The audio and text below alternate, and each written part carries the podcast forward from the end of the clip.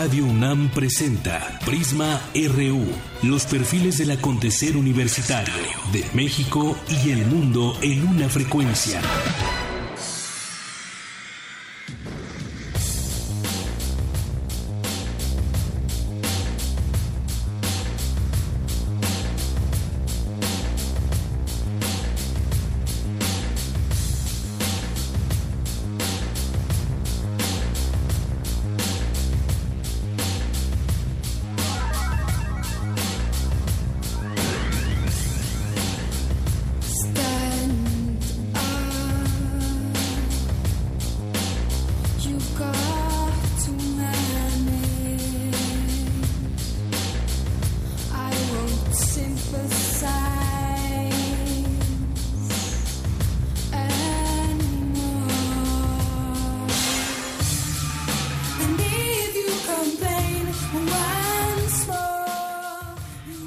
Buenas tardes. Gracias por acompañarnos hoy aquí en Prisma RU y estamos escuchando a Bjork con esta canción que se llama Army of Me, que por cierto hoy toca ahí en el Auditorio Nacional. Eh, los boletos, según muchos de los de los interesados, pues fueron un poco caros, sobre todo en la parte de hasta enfrente, digo, finalmente es un, grupo, bueno, perdón, una, una, cantante, no un grupo, pero muchos grupos que vienen y pues eh, la gente tiene la opción de elegir el precio que quiere pagar. Y bueno, en esta ocasión hubo un poco esa crítica de los precios para el concierto de la cantante Björk islandesa y hoy estará tocando allí en el Auditorio Nacional y escuchemos un poco más de ella aquí en Prisma RU.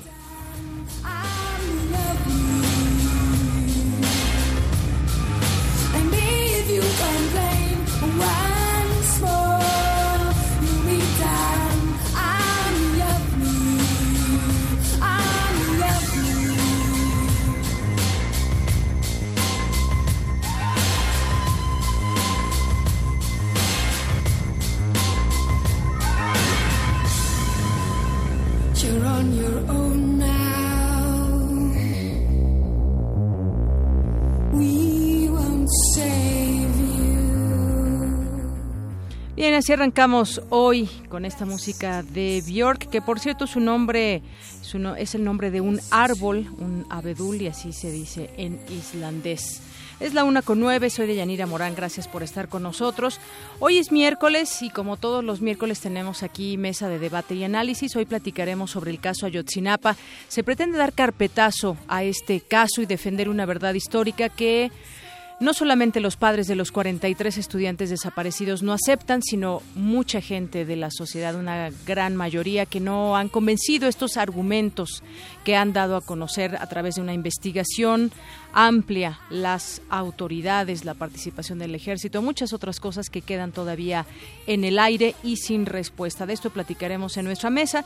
También de los 50 años del Archivo Histórico de la UNAM y también estaremos comentando las reacciones por la liberación de Diego Cruz, uno de los conocidos como Porquis, uno de los de los acusados por violar a la joven, a una joven en Veracruz, que ha causado mucha indignación y les preguntamos a ustedes también qué opinan acerca de este pues de las acciones que llevó a cabo este juez a favor de este individuo donde pues se ha señalado y se ha comprobado su participación en este abuso sexual en esta eh, violación.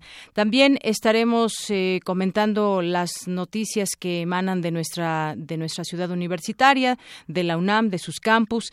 Estaremos en la información internacional, en deportes, en cultura y más aquí en Prisma RU. Así que arrancamos. Portada RU.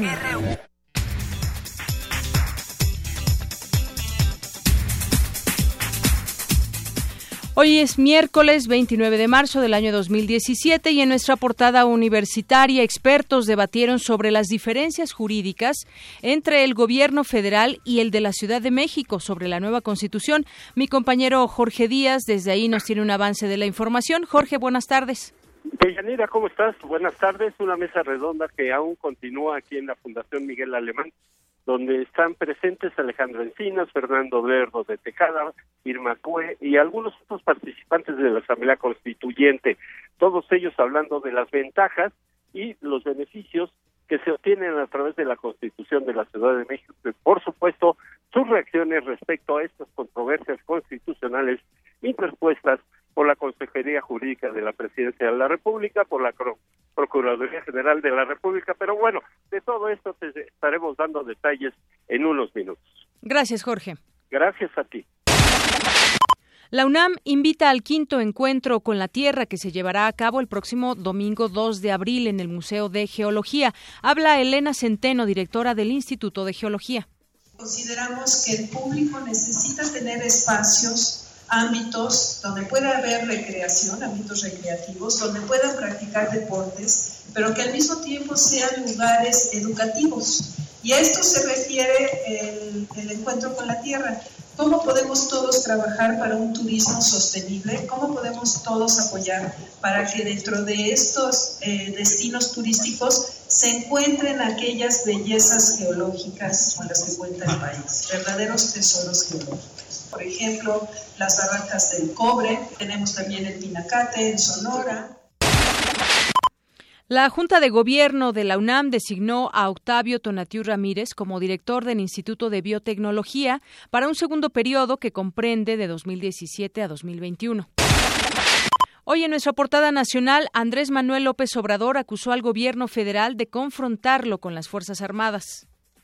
Peña Nieto y sus eh, ayudantes quieren este, confrontarme con el ejército. ¿Qué les digo? ¿Qué les digo? Que se serenen. Los soldados son pueblo uniformado y tenemos muy buenas relaciones con los soldados. Aunque se dio a conocer apenas ayer, el gobernador de Chihuahua, Javier Corral, dijo que desde hace una semana existe una orden de aprehensión en contra del exmandatario César Duarte por el delito de peculado. El gobernador de Veracruz, el panista Miguel Ángel Yunes, emitió un decreto para concentrar el presupuesto de cerca de 180 organismos públicos descentralizados en la Secretaría de Finanzas. La candidata del PAN al gobierno del Estado de México, Josefina Vázquez Mota, envió una carta a la Procuraduría General de la República para solicitar que se le informe si existe alguna investigación en su contra. En otra información, en sesión privada, magistrados del Tribunal Electoral del Poder Judicial de la Federación ordenaron al Instituto Nacional Electoral retirar spot con asaltantes difundido por el PAN en el Estado de México. Y bueno, pues hay que recordar este, este mm, spot del PAN donde se le da voz a un asaltante de un, del transporte público, lo cual fue lamentable. Mucha gente estaba indignada. Resulta que ahora vamos a escuchar para dónde puede ir nuestro voto. Gracias gracias a un delincuente. Y en otra información, Alfredo del Mazo se registró ante el Instituto Electoral del Estado de México para ser candidato a la gubernatura de la entidad por la coalición PRI, Verde Ecologista, Nueva Alianza y Encuentro Social. El fiscal de Nayarit, Edgar Beitia Cambero, fue detenido el lunes cuando intentaba cruzar la frontera hacia Estados Unidos. El juez Anuar González concedió un amparo a Diego Cruz, acusado de abusar de una menor en este estado. A continuación, mi compañera Ruth Salazar nos tiene un avance de la información. Así es, Deyanira, buenas tardes. Hace unas semanas, Diego Cruz había sido extraditado de España para responder por este delito ante Bueno, y en más, en más información, más adelante le tendremos el detalle de lo que sucedió con este juez y toda la indignación que hay también ahí en redes sociales. Por su parte, Javier Hernández, padre de la menor, calificó de indignante la decisión del juez y aseguró que impugnará la resolución. El gobierno de Nuevo León actualizó la cifra a cuatro muertos y 16 lesionados por el segundo motín en dos días en el penal de Cadereyta, Nuevo León. El periodista y jefe de información del diario La Opinión de Poza Rica, Armando Arrieta, fue atacado a tiros la madrugada de este miércoles. Cuando llegaba a su domicilio, su estado de salud es reportado como muy grave. En Baja California Sur, un comando armado irrumpió a, eh, a, balazos en la casa del reportero Julio Omar Gómez, donde su escolta murió tras recibir cinco disparos. Este es el tercer atentado en su contra. El hallazgo de entre seis y diez cuerpos en el fondo de una barranca ubicada en los límites de Jalisco y Colima movilizó a autoridades de estas entidades hoy por la mañana.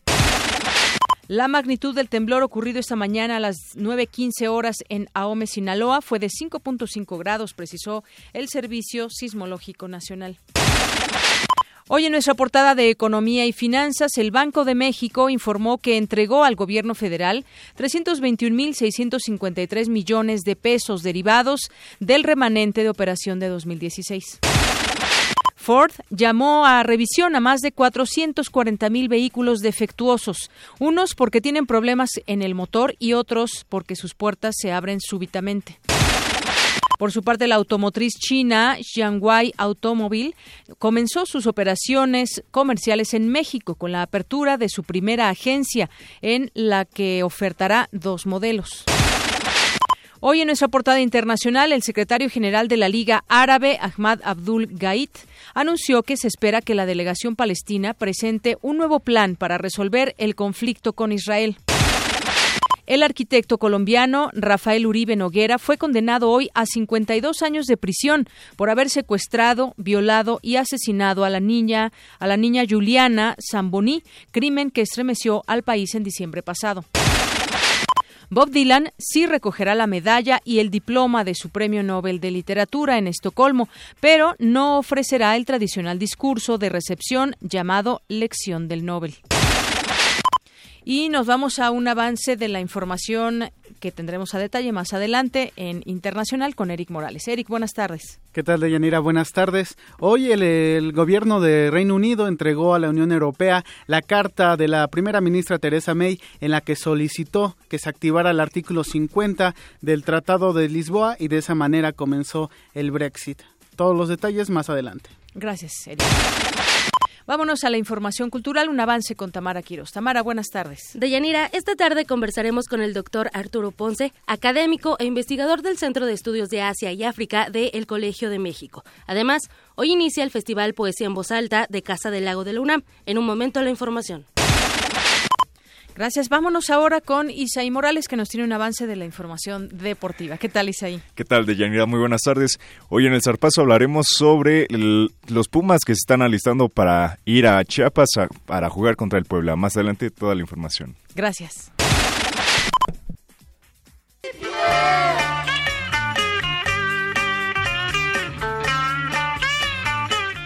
Bueno, y nos enlazamos ahora hasta la FES Aragón. Ahí se encuentra Brenda, Brenda de Sachi Prat, estudiante de octavo semestre de la carrera de Comunicación y Periodismo. ¿Qué tal, Brenda? Buenas tardes. ¿Qué tal, Deyanira? Te saludo a ti y a todo tu auditorio que esta tarde te sintoniza. Gracias, pues adelante. A esta hora los conductores que circulan por las cercanías de la FES Aragón no encontrarán problema alguno al transitar por Avenida Rancho Seco mientras quienes lo hacen por Avenida Han González hallarán circulación constante en ambos sentidos hasta su incorporación con el anillo periférico. Y no olviden usar siempre su cinturón de seguridad y aprovecho la oportunidad para invitar al público a asistir a las diferentes mesas de análisis y presentación del libro que se llevarán a cabo en el auditorio de la DOACID desde hoy hasta el próximo sábado a partir de las 11 de la mañana. Hasta aquí mi reporte, muchas gracias. Muchas gracias, gracias Brenda. Gracias, hasta pronto. Hasta pronto.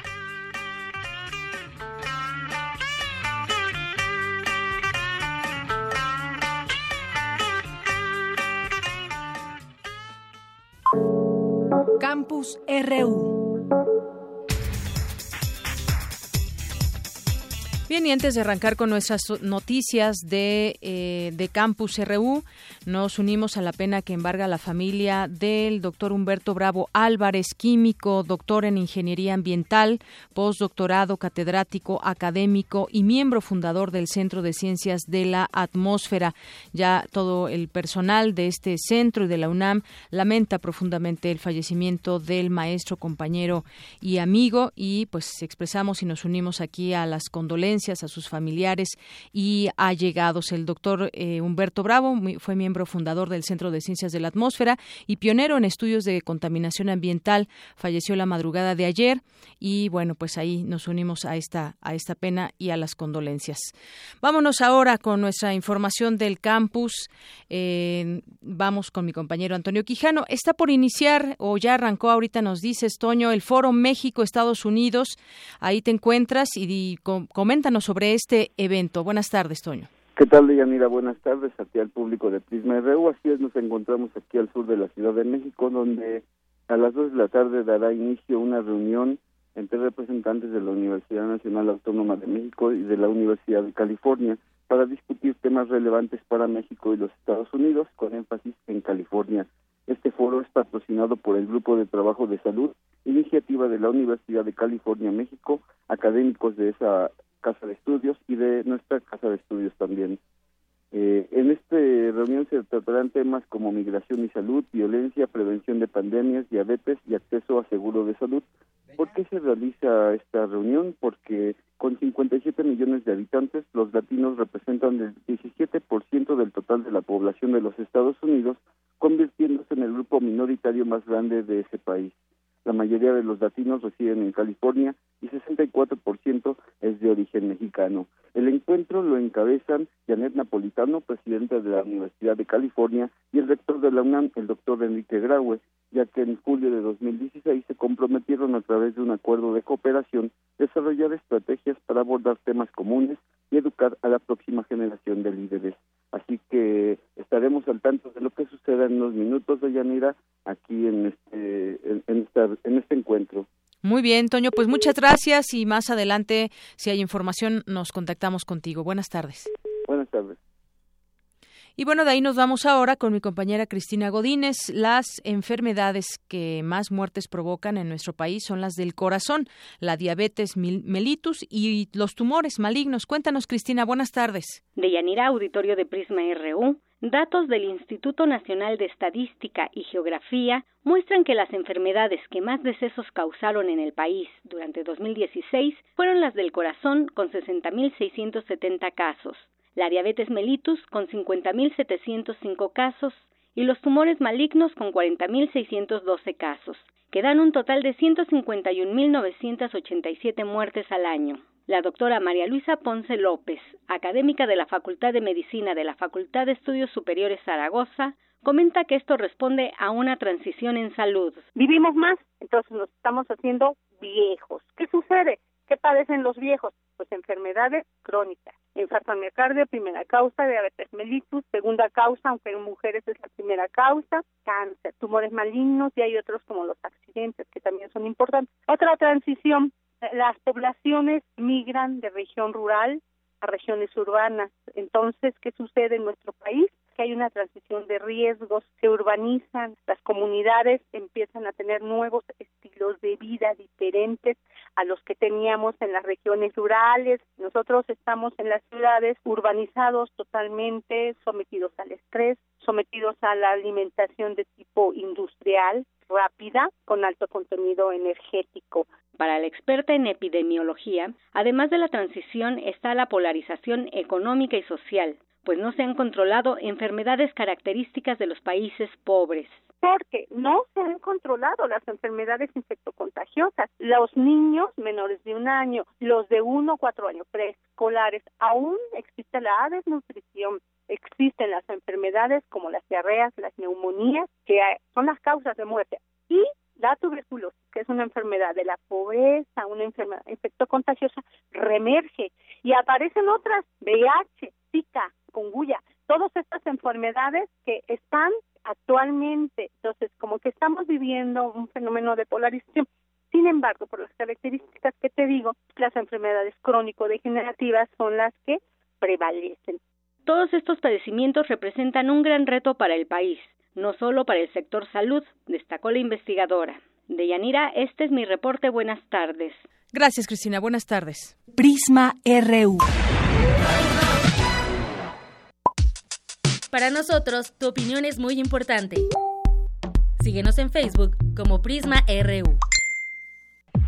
Nacional RU. Entramos a nuestras notas nacionales y hay buenas noticias que pueden verse desde el ámbito turístico. México es un destino que se vende por sí solo y los hoteleros que están y mucha gente ligada al turismo que están reunidos en el Tianguis Turístico Internacional allá en Acapulco, pues prevén para esta Semana Santa una ocupación récord y también a pesar de que el dólar, la gasolina y la inflación registran incrementos, las vacaciones son sagradas. Por eso es que los hoteleros prevén que durante esta temporada se rompan justamente estos récords de ocupación. Es mi compañero Abraham Menchaca quien nos tiene los detalles de esta información. Adelante, Abraham. Así es, Deyanira, buenas tardes. Empresarios del sector hotelero prevén que los niveles de ocupación en este periodo vacacional de Semana Santa superan los niveles registrados en 2016, cuando fue de 62%. Rafael García, presidente de la Asociación Mexicana de Hoteles y Moteles, explicó que muchos mexicanos no viajarán al extranjero por el efecto del dólar caro y porque no quieren ir a Estados Unidos ante la incertidumbre derivada de las políticas del presidente Trump. Para el doctor José Nabor Cruz, académico del Instituto de Investigaciones Económicas del UNAM, fortalecer el turismo es importante para la economía del país.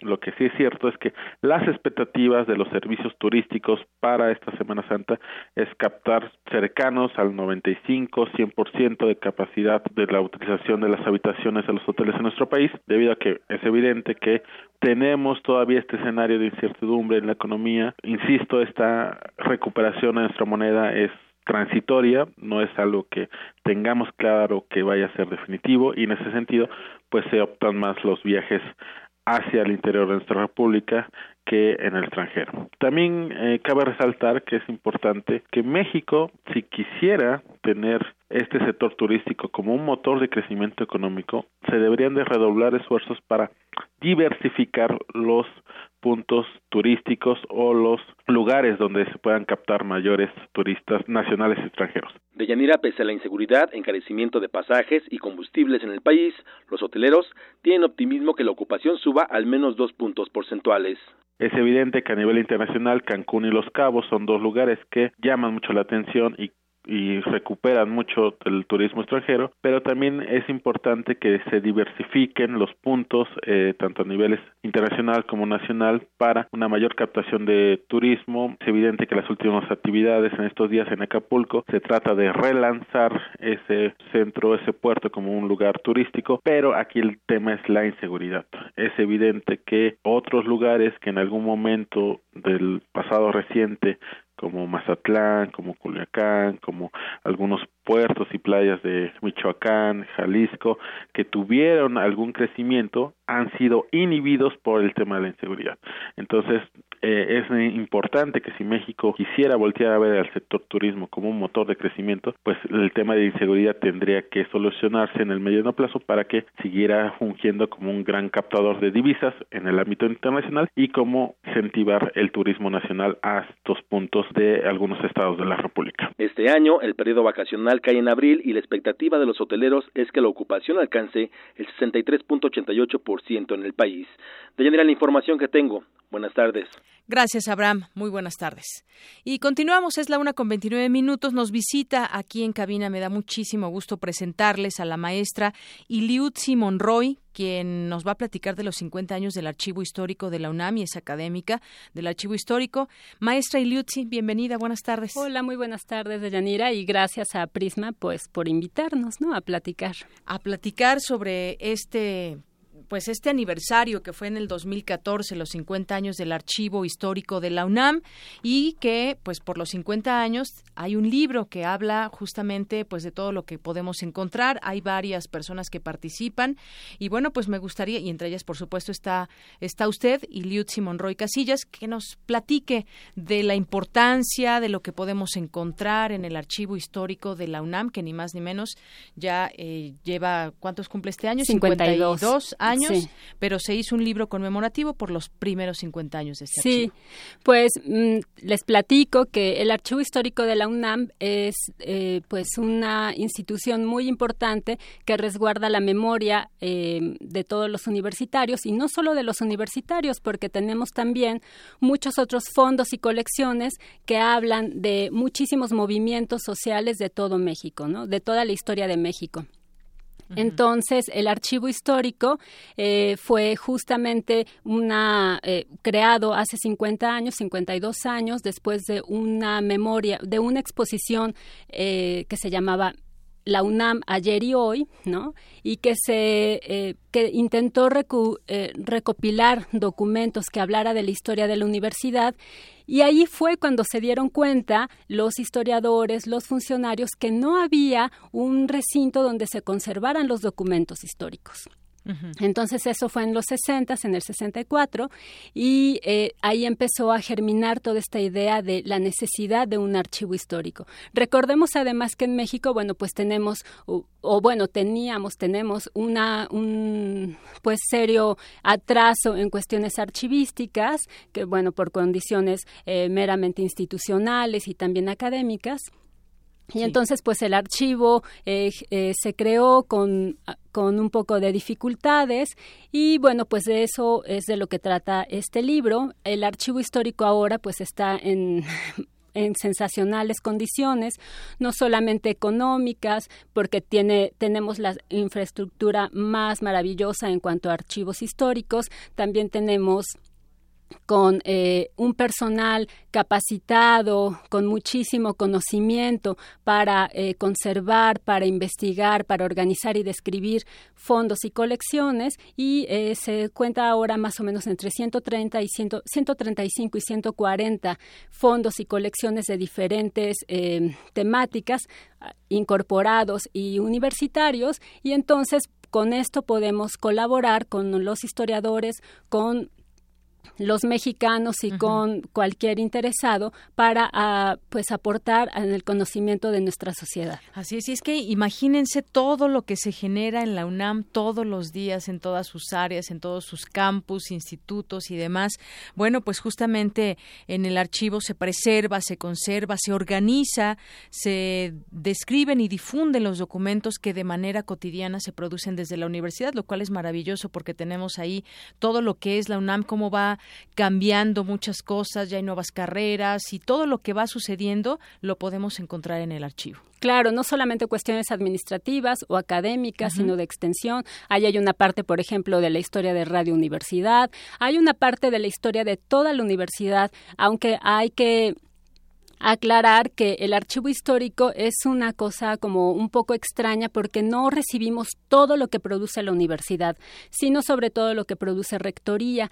Y eh, la, bueno, desde hace unos cuantos años existe ya un, sistema eh, de archivos de la propia universidad, lo cual implica que cada, cada dependencia universitaria, administrativa o académica, cuenta o debe de contar con su propio archivo histórico, porque es un, una universidad tan grande que no solamente tenemos una ciudad o muchos radios y televisiones, sino innumerables este, actividades, ¿no? Entonces, para soportar toda esta información e investigar y discernir qué es lo que se tiene que conservar para que todo se conserve, pues entonces esto es lo que ha procedido a hacer la universidad. Y estamos hablando de este gran archivo que ha cumplido ya o cumple este año 52 años, pero este es un libro en donde una obra que recoge 11 textos que son elaborados, fueron elaborados por personal académico de la UNAM, que es el archivo histórico de de la UNAM, que abordan diversos momentos, procesos y episodios que dan cuenta del quehacer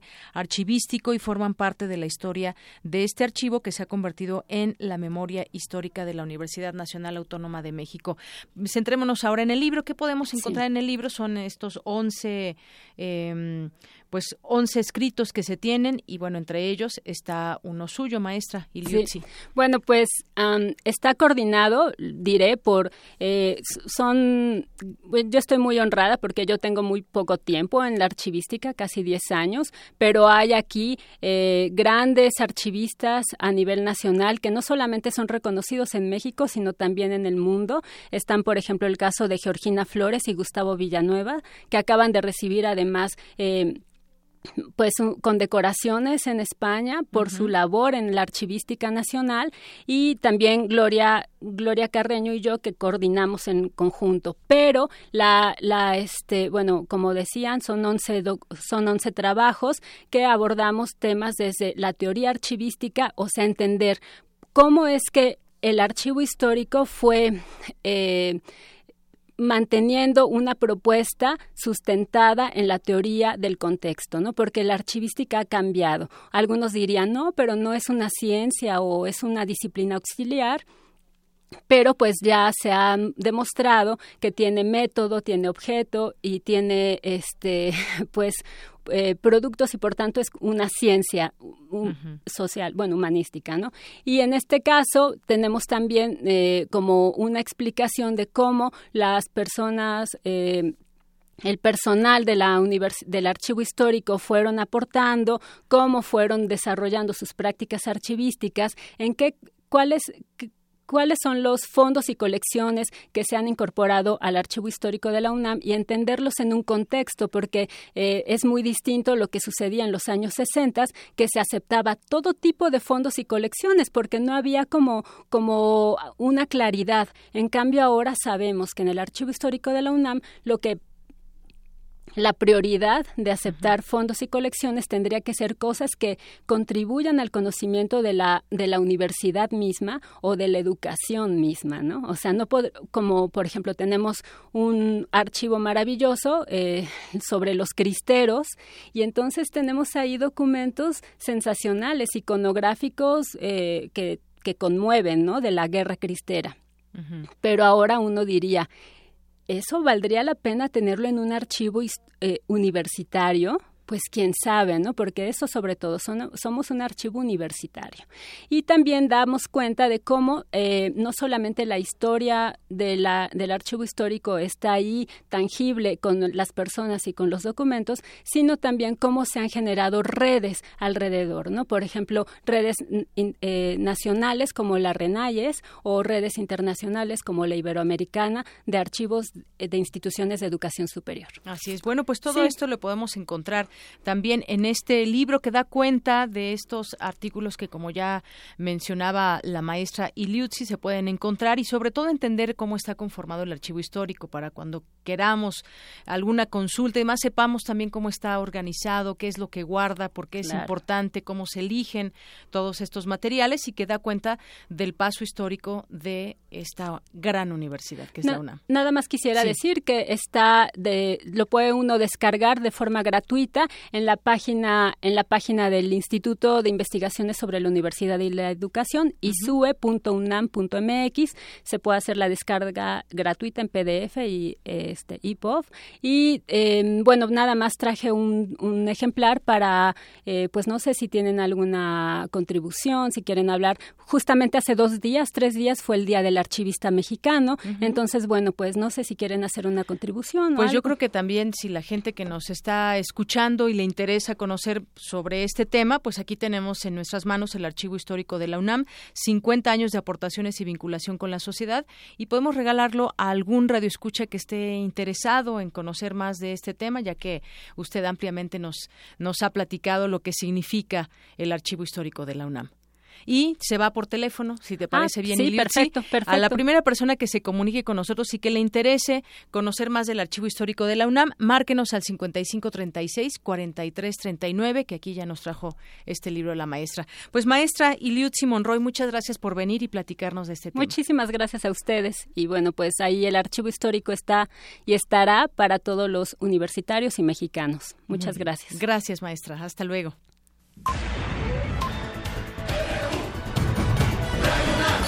Prisma RU.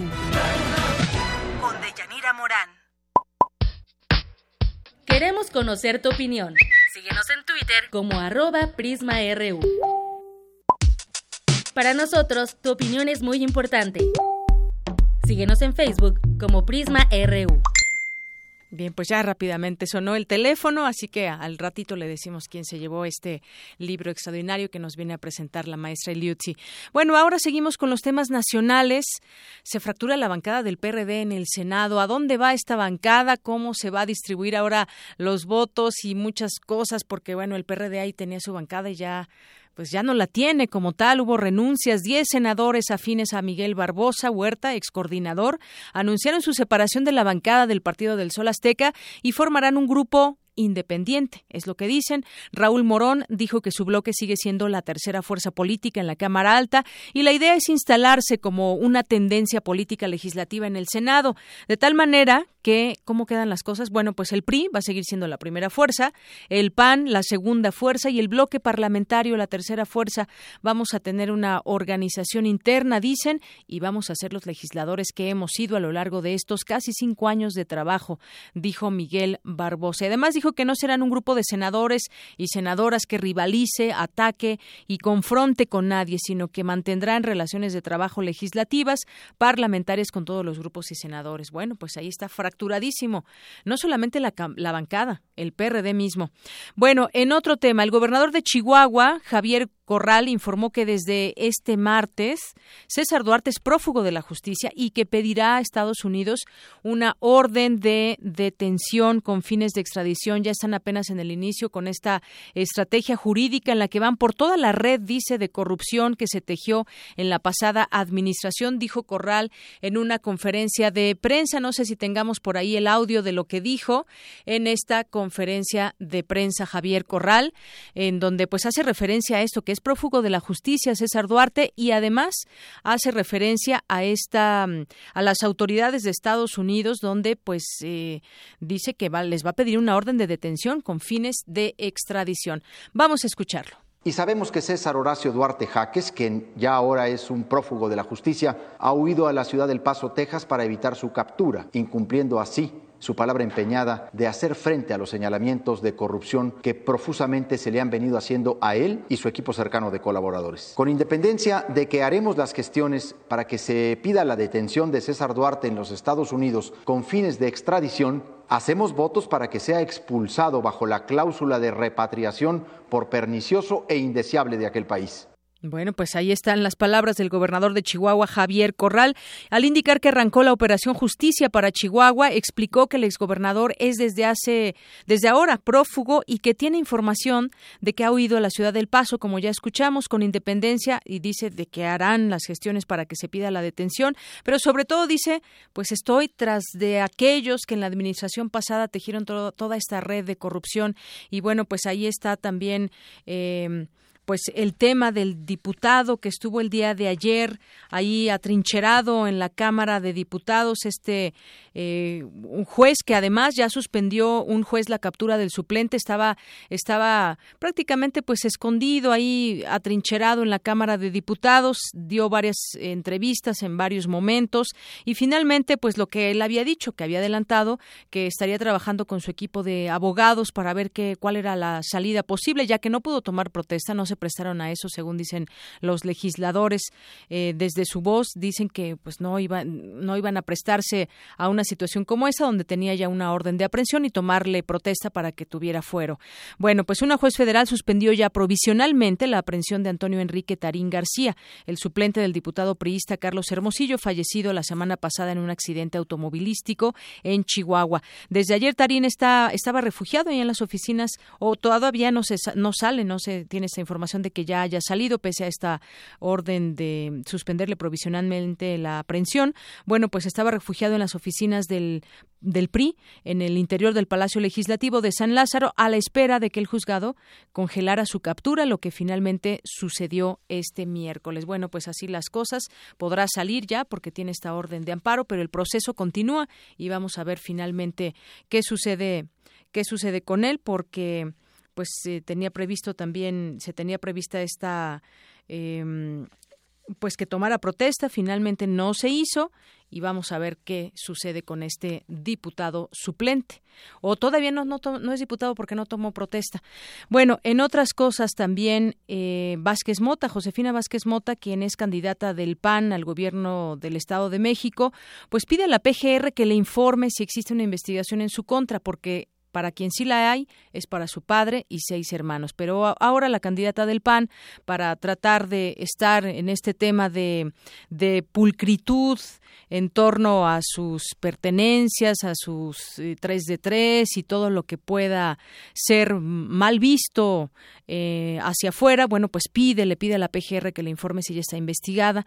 En algún momento decía el que nada debe, nada teme.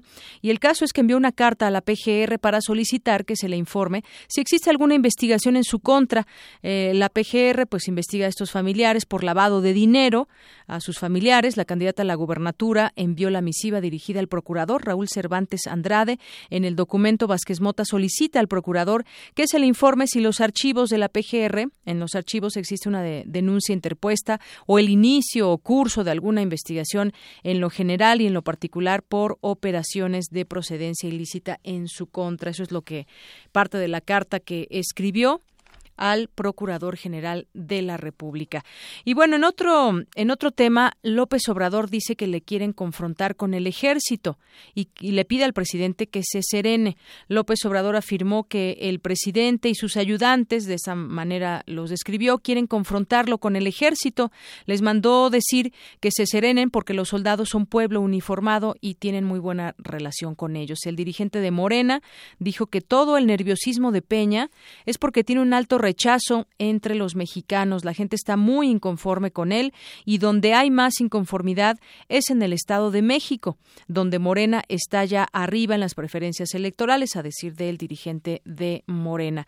Fue interrogado también por los reporteros si se puede utilizar a las Fuerzas Armadas con fines electorales y bueno, pues respondió que no van a lograr nada porque ni los soldados, ni el pueblo uniformado, ni los ciudadanos de México quieren que continúe la corrupción. Y por cierto, hablando de este evento que hubo enorme el día de ayer con, con el ejército, donde pues un enorme templete donde podía pasearse el presidente pues hay una hay varias notas que, que dan cuenta de ello y digo varias no muchas porque a muchos no les gusta consignar ese tipo de, de notas donde parecería ser todo lo que tiene características a un gran y enorme acarreo. Movilizaron a miles para escuchar este mensaje a miles y con todo y sus familias. Dice esta nota de, de reforma de Benito Jiménez dice soldados y marinos fueron movilizados ayer al campo militar 1 desde sus cuarteles, oficinas y domicilios para escuchar a su mando supremo con todo y su familia. En las 12 regiones y 46 zonas militares se repitió la operación vía remota y fueron acomodados en los regimientos para atender el mensaje del presidente Peña sin descobijar las tareas castrenses, aseguraron los mandos. Operativos y administrativos dejaron sus funciones por ocho horas para acudir al llamado del primer mandatario.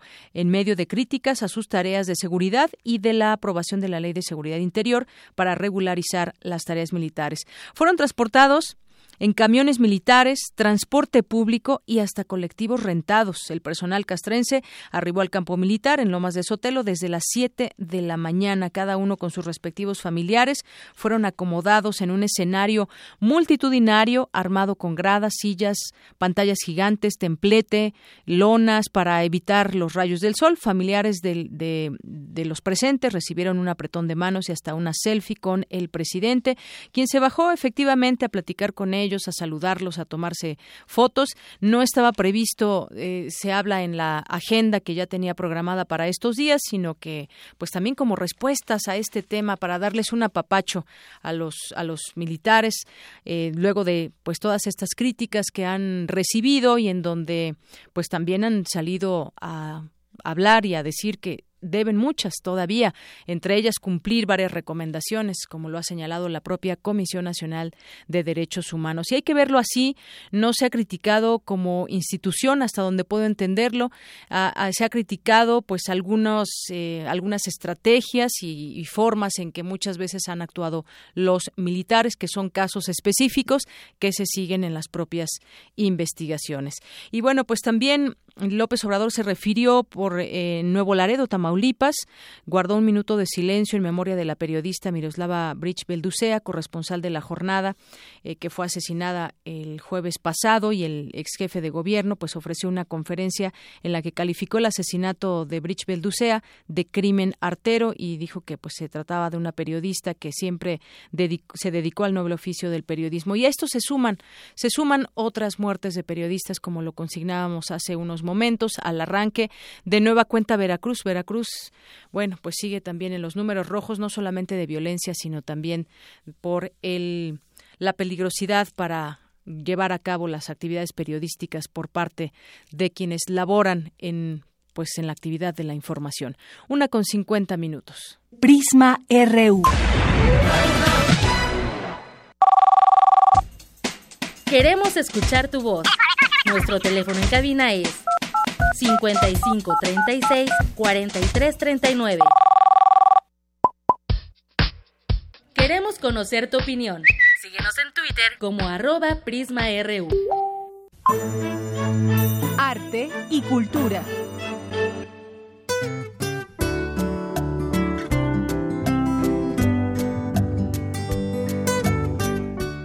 ¿Qué tal, Tamara? Buenas tardes. Bienvenida. Deyanira, muy buenas tardes. ¿Cómo estás? Muy bien. Te saludo con mucho gusto, al igual que el auditorio. Ya tenemos ganador del el libro del Archivo Histórico de la UNAM.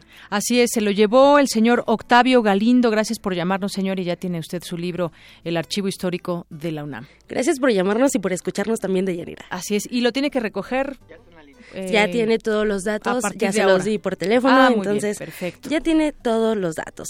Iniciamos con la información de Yanira. El pasado lunes se inauguró la Semana Árabe en México y esta tarde tenemos el gusto de que nos acompañe el doctor Arturo Ponce Guadián.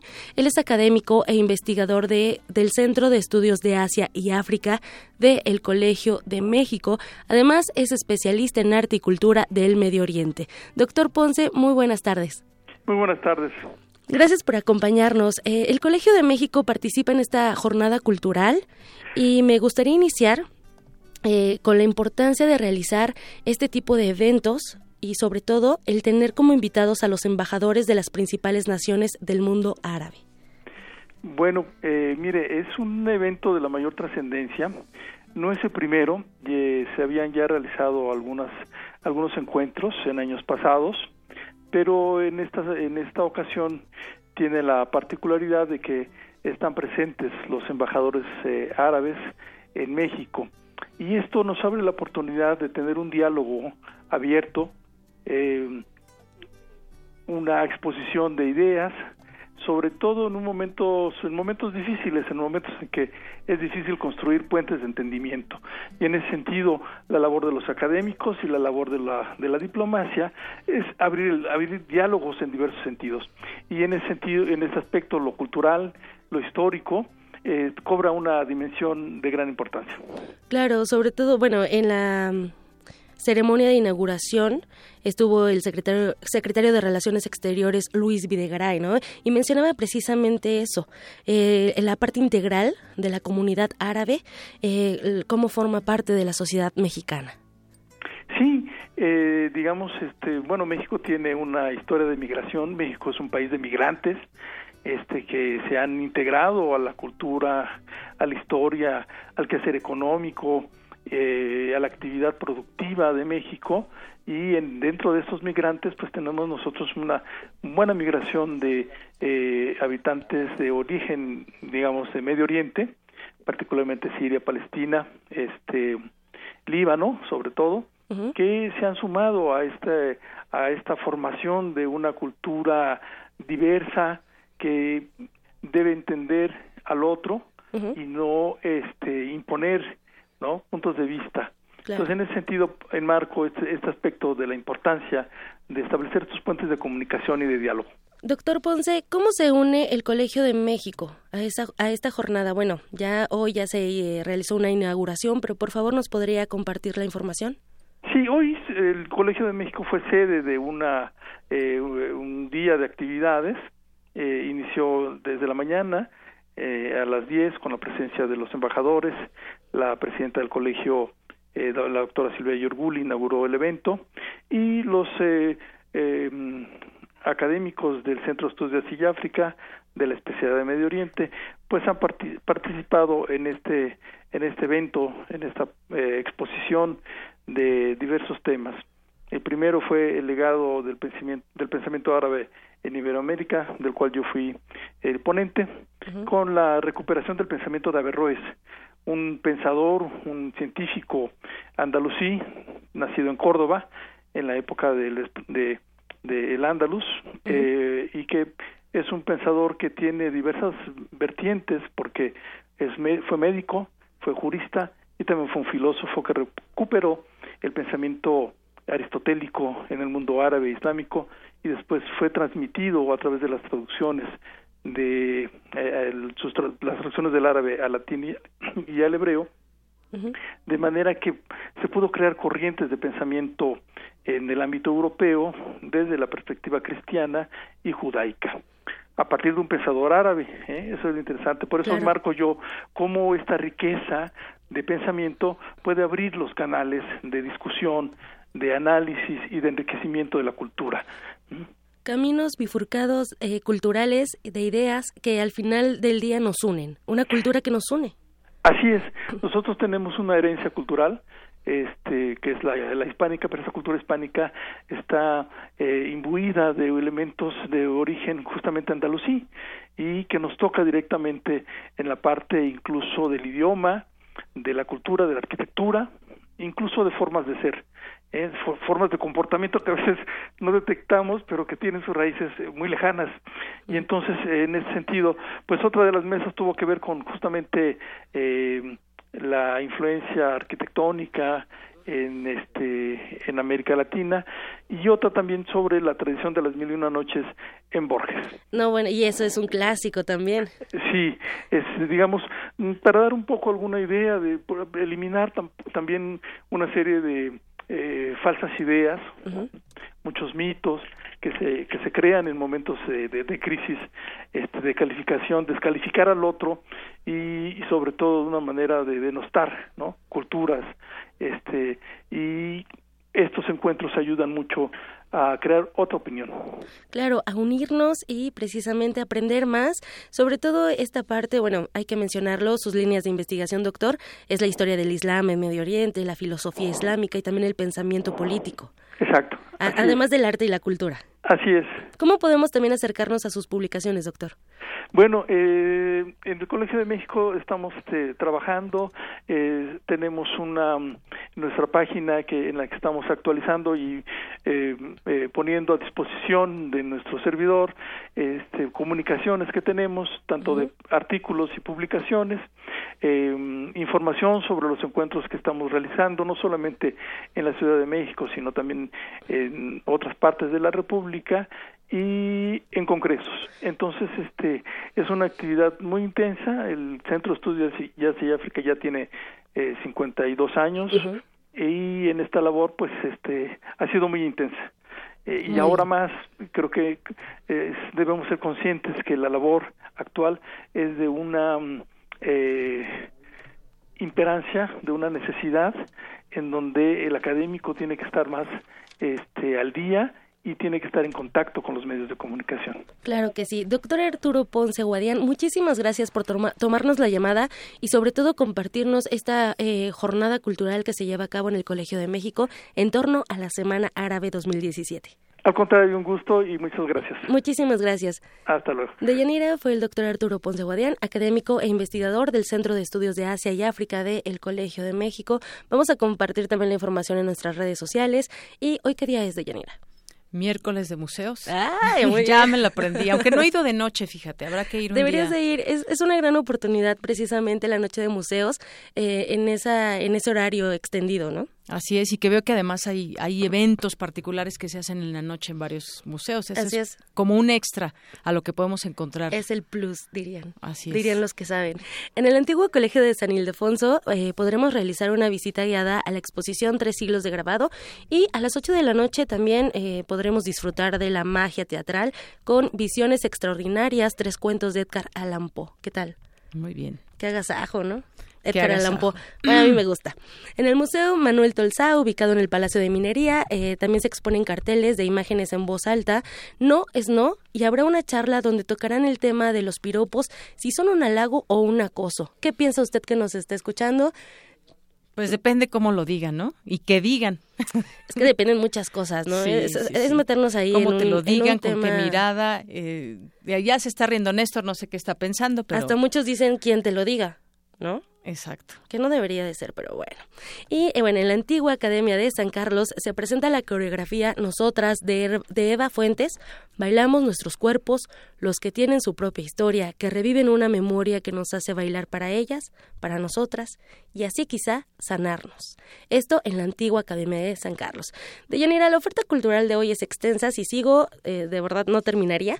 Por eso, para finalizar, eh, les recomiendo que ingresen a la página de Twitter arroba Noche de Museos, CDMX, y también les comento que hoy inicia el Festival Poesía en Voz Alta punto 17. Como nos mencionó hace unas semanas José Wolfer Hernández, director de este recinto, esta edición corresponde a los retos del Antropoceno, todo eso que refleja el cambio acelerado que ocurre en nuestro planeta a causa de la intervención del ser humano, ¿Qué le estamos causando al medio ambiente de Yanira?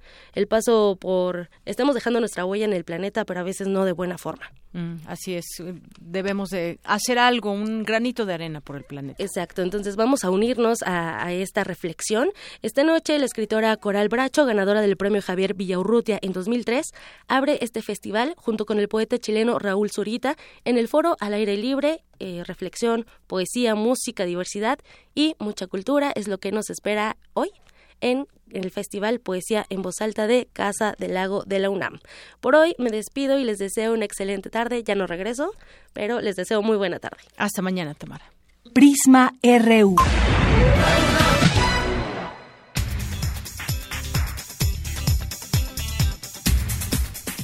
Y nos vamos al resumen de la primera hora de Prisma RU con Ruth Salazar. Ruth, buenas tardes. ¿Qué tal, Deyanira? Buenas tardes. Este es el resumen. En la primera hora de Prisma RU hablamos con la maestra Iliutsi Monroy sobre los 50 años del Archivo Histórico de la UNAM.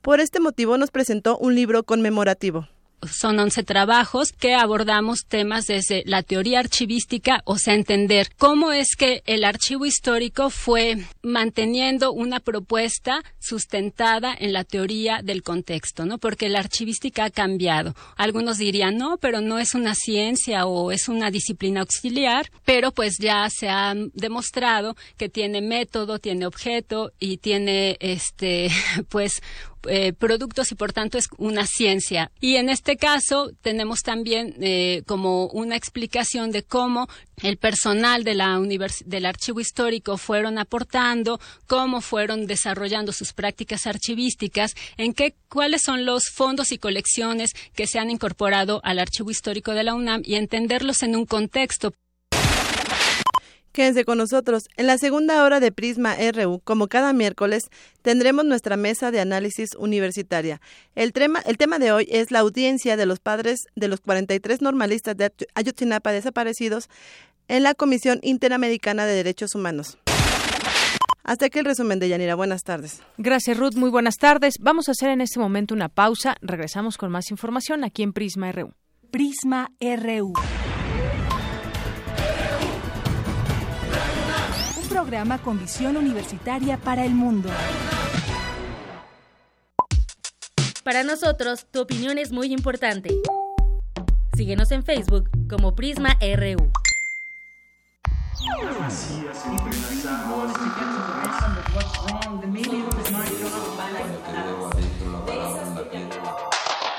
Poesía en voz alta, punto 17. Un espectro de artistas sonoros, poetas y músicos en el que participarán Thurston Moore, cofundador de Sonic Youth and Wallman, Guillermo Gómez Peña, entre muchos otros más. Del 29 de marzo al 2 de abril en Casa del Lago Juan José Arreola. Consulta la programación en www.casadelago.unam.mx. Poesía en voz alta. Nuevas palabras para una nueva era geológica. El Tribunal Electoral del Distrito Federal te garantiza, entre otros derechos, votar y ser votado, asociarme libre e individualmente, ejercer mi participación como ciudadano. Para ello, el TEDF resuelve las controversias que plantean ciudadanos, candidatos independientes, partidos y asociaciones políticas, entre otros. Como ves, es una función que el TEDF realiza de manera permanente y para todos. Tribunal Electoral del Distrito Federal por la defensa de tus derechos político-electorales. Los mayores expertos del medio han sido convocados para enfrentarse a otros agentes encubiertos en una sesión musical que apelará a lo mejor de su inventiva y su dominio de la composición instantánea.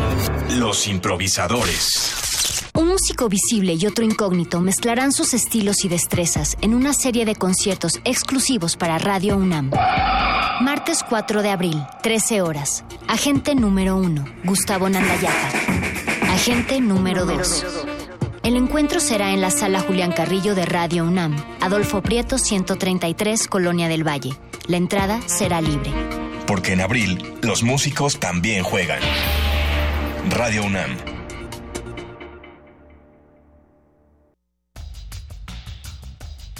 Llega a México la exposición Tres siglos de grabado de la Galería Nacional de Arte de Washington, en la que se exhiben 144 obras de artistas como Jackson Pollock, Andy Warhol, Roy Lichtenstein, José Clemente Orozco y Diego Rivera, entre otros. La muestra puede visitarse en el antiguo Colegio de San Ildefonso, en la calle de Justo Sierra número 16, Centro Histórico de la Ciudad de México.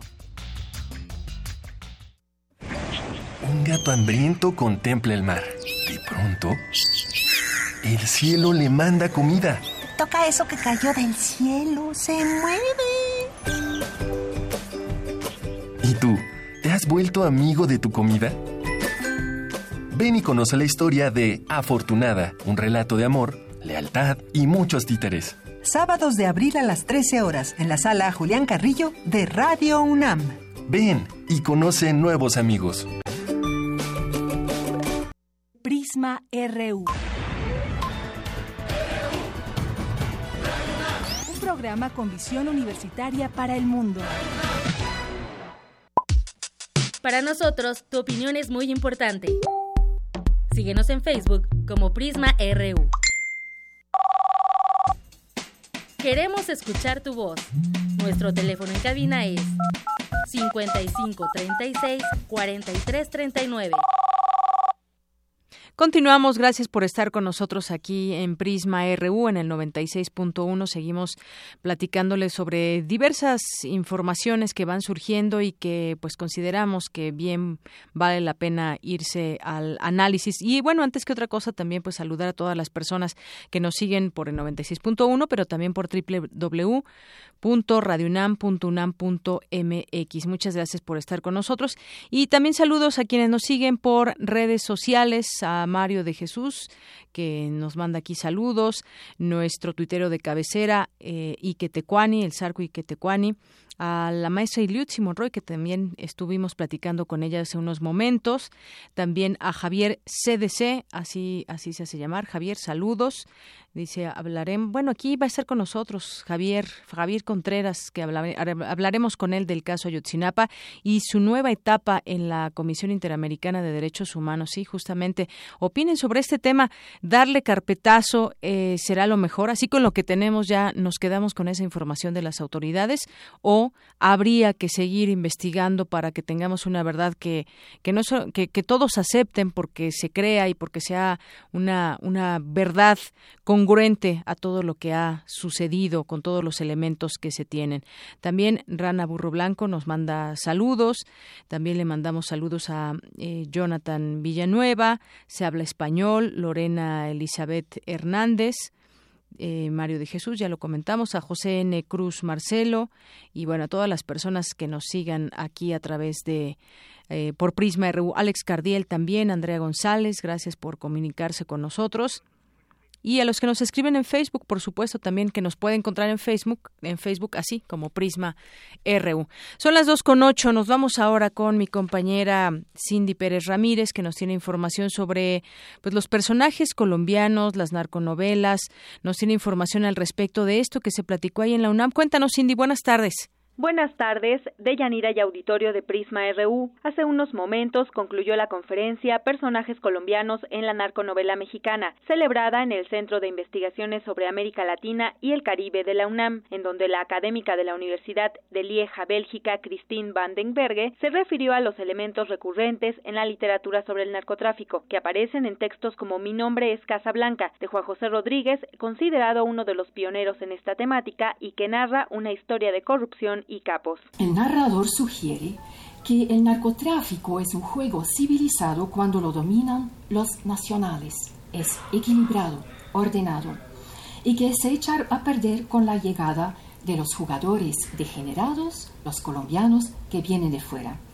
Esos colombianos se ven representados como los otros, se asocian con la infracción de las reglas, las ganas de hacerse con una parte del territorio mexicano con la sed de dinero y poder. La profesora de literatura hispanoamericana dijo que la llamada narconovela no es un tema reservado a los escritores del norte del país, y ejemplo de ello es el escritor de Campeche Carlos Vadillo Buenfil, con su obra Te están buscando. Trata de las aventuras de un trompetista mexicano llamado Aspirino. Cierta tarde, los compañeros de su mariachi son asesinados, y Aspi, el único sobreviviente de la matanza, piensa que el asesinato tal vez tenga algo que ver con que en sus estuches los músicos escondían droga para vender. La mexicana se representa bajo perspectivas que denotan amor por la patria. Esta valoración positiva de lo nacional mexicano, que me parece bastante general en la novela mexicana del narcotráfico,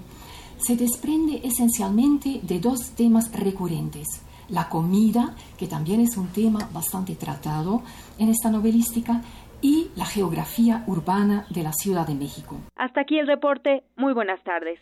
Gracias, Cindy. Muy buenas tardes. Pues sí, los personajes colombianos en las narconovelas, mucho hay que decir, explorar y sobre todo, pues cómo es que se presentan estos eh, personajes. Decía eh, la académica, por ejemplo, en el Mi nombre es Casablanca, donde pues se presenta al tema del narcotráfico como un juego civilizado cuando lo dominan los nacionales y bueno, pues ahí se van generando muchas historias y hay muchas, muchas narconovelas que podemos ver ahora en in lugares como Netflix, por ejemplo.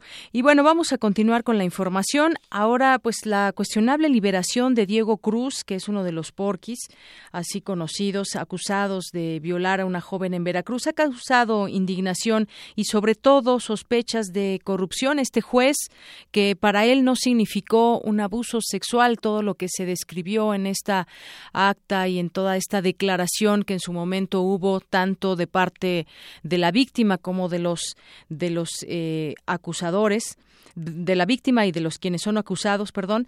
Y bueno, pues vamos a escuchar este parte del recuento de este caso con mi compañera Ruth Salazar. ¿Qué tal, Deyanira? Buenas tardes el juez Anuar González Gemadi otorgó un amparo a Diego Cruz, uno de los llamados porquis de Costa de Oro, por no hallar las pruebas suficientes en el delito de pederastía en agravio de la joven Dafne Fernández en el estado de Veracruz. El argumento usado por el juez fue que aunque el implicado sí realizó un tocamiento en la menor agraviada, Cruz no tuvo nunca la intención de violarla. El juez también afirmó que al ir en un automóvil con los jóvenes inculpados en 2015, Daphne no estuvo en estado de indefensión. Estos argumentos provocaron la indignación de la sociedad, que pudo verse manifestada en las redes sociales, con cientos de comentarios cuestionando las explicaciones del juez. Incluso se creó el hashtag Juez Porky, que fue tendencia nacional durante varias horas. También por medio de redes sociales se organizó una manifestación rechazando el amparo del juez afuera de la representación de Veracruz en la Ciudad de México. Por su parte, la Fiscalía General de Veracruz indicó que difiere de manera contundente del criterio que usó el juez González Gemadi para amparar a Diego Cruz, por lo que usará recursos jurídicos para contraatacar esa determinación. Con su resolución, agregó la Fiscalía, el juez desestima los agravios que le eran atribuidos al indiciado, dejando vulnerables los derechos de una víctima atacada sexualmente, que en el momento de los hechos era menor de edad. Cruz era el segundo detenido de los cuatro implicados. Huyó de México cuando el caso se mediatizó. Entonces la justicia mexicana pidió una orden de captura a la Interpol. Fue detenido en Madrid en junio del año pasado mientras salía de fiesta con unos amigos. Y después de meses de batallas legales en España para intentar frenar su extradición, la Audiencia Nacional decretó que fuera entregado a México. Hasta aquí la información de Yanira. Buenas tardes. Gracias, Ruth. Muy buenas tardes. Son las dos con catorce minutos. Y bueno, también eh, se lee hoy la información de que la Red por los Derechos de la Infancia en México y jóvenes feministas condenaron la decisión del juez tercero de distrito del séptimo circuito de Veracruz, Anuar González, de dejar sin efecto el auto de formal prisión dictado el pasado 23 de enero en contra de Diego Gabriel Cruz, uno de los integrantes de los Porquis. Y yo diría, pues no solamente una ONG, sino miles de personas que escuchan de este caso, conocemos de este caso e indigna esta situación en donde pues al parecer quedará libre de todo delito. Para platicar de este tema ya tengo la línea telefónica, le agradezco mucho nos tome la llamada aquí en Prisma RU de Radio UNAM al doctor Carlos Daza Gómez, académico de la Facultad de Derecho de la UNAM. Doctor, bienvenido, buenas tardes. ¿Qué tal? Muy buenas tardes. Gracias por permitirme estar con tu auditorio. Estoy uh, siempre dispuesto a platicar contigo y más de este tema de conmoción social. Así es, de conmoción social, lo dice usted bien, doctor, porque es, y sobre todo, pues dentro de, de el tema legal, usted seguramente nos puede bien explicar, pues cómo es posible que para un juez no implique las acciones que hubo en su momento y que fueron certificadas y ya se ha seguido toda una investigación, no le parezca un abuso sexual y de esta manera pues exonere a este joven Diego Cruz. Bueno, eh, no ha quedado exonerado porque si bien es cierto puede alcanzar una libertad, pero no es menos cierto que todavía está su jurídice. Esto significa que podemos ir a otra instancia arriba y puede revocarse esta resolución de esta persona. Pero yo quisiera entrar, yo tengo más de 35 años dedicado al ámbito penal, donde he recorrido todas las fases de los, del proceso y me llama mucho la atención la forma en que describe, porque estaba leyendo hoy en la mañana, después de que me hicieron el favor de invitarme a participar en tu programa, estuve leyendo su resolución y la verdad es lamentable, es una burla al derecho, esto va en contra inclusive del propio derecho penal, la forma en que este hombre hace, porque habla de un abuso sexual, si bien es cierto el abuso sexual no implica que tengas la voluntad de hacer una violación, pero sí implica la cuestión de que se ejecute un acto erótico sexual, que es una tontería hablar de erótico sexual porque todo lo erótico va relativo a lo sexual, o sea, en, eh, se va implícito en lo sexual. Pero bueno, después él narra y dice, desde un ámbito subjetivo totalmente, el hecho de que le haya hecho tocamientos en vía vaginal y en lo el busto, dice que fue simplemente accidental, porque precisamente el tipo penal en Veracruz o la descripción que hace el Código Penal del abuso sexual en Veracruz dice que, que no, no habrá abuso sexual cuando sea accidental. Es decir, para que haya abuso sexual tiene que haber dolo, voluntad de tocar y por el otro que sea accidental. Puedo estar yo tomando una copa con una amiga y al momento de brindar, pues tocarle el busto. Pues eso es accidental porque no tengo el ánimo. Pero aquí están violando a una menor él está tocando, él, o sea, la imputación que hay en su contra es que toca el busto, toca la vagina, entonces en ese caso no me puede decir el juez el movimiento corpóreo que hace él dirigiéndose hacia el busto y hacia esto, es claro que tiene la voluntad porque el cerebro va, va a dar un orden de movimientos corpóreos encaminados a, no me puede decir y además tampoco hizo nada por evitar la violación. Hay artículo expreso y jurisprudencia de la Suprema Corte, desde el mismo momento en que se ejercitó acción penal, pudo haberse defincado responsabilidad penal como coautor en codominio funcional de hecho del delito de violación y no nada más del de abuso sexual. Porque si yo estoy presente junto con otros dos cuando están violando y no evito el hecho, también seré cooperador para cómplice de la realización del hecho.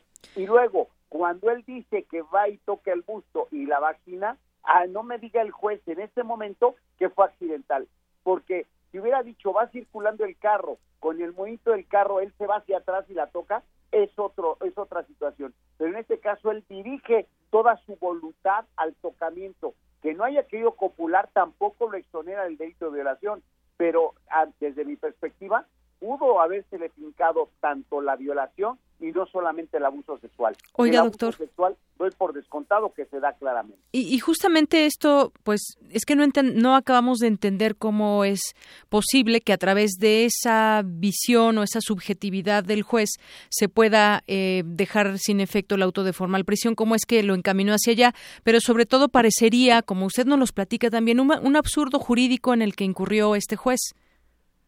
Más que absurdo jurídico, desde mi perspectiva, hay delito por parte del juez, porque está realizando, eh, está eh, eh, valorando pruebas contrarias a las constancias procesales. Él hace valer una jurisprudencia en, para darle el sentido de que fue accidental, pero que me disculpe, eso justifica cuando alguien alega que fue accidental, pero no puede ser accidental el sujeto que está en el asiento de adelante, se voltea y va hacia la persona.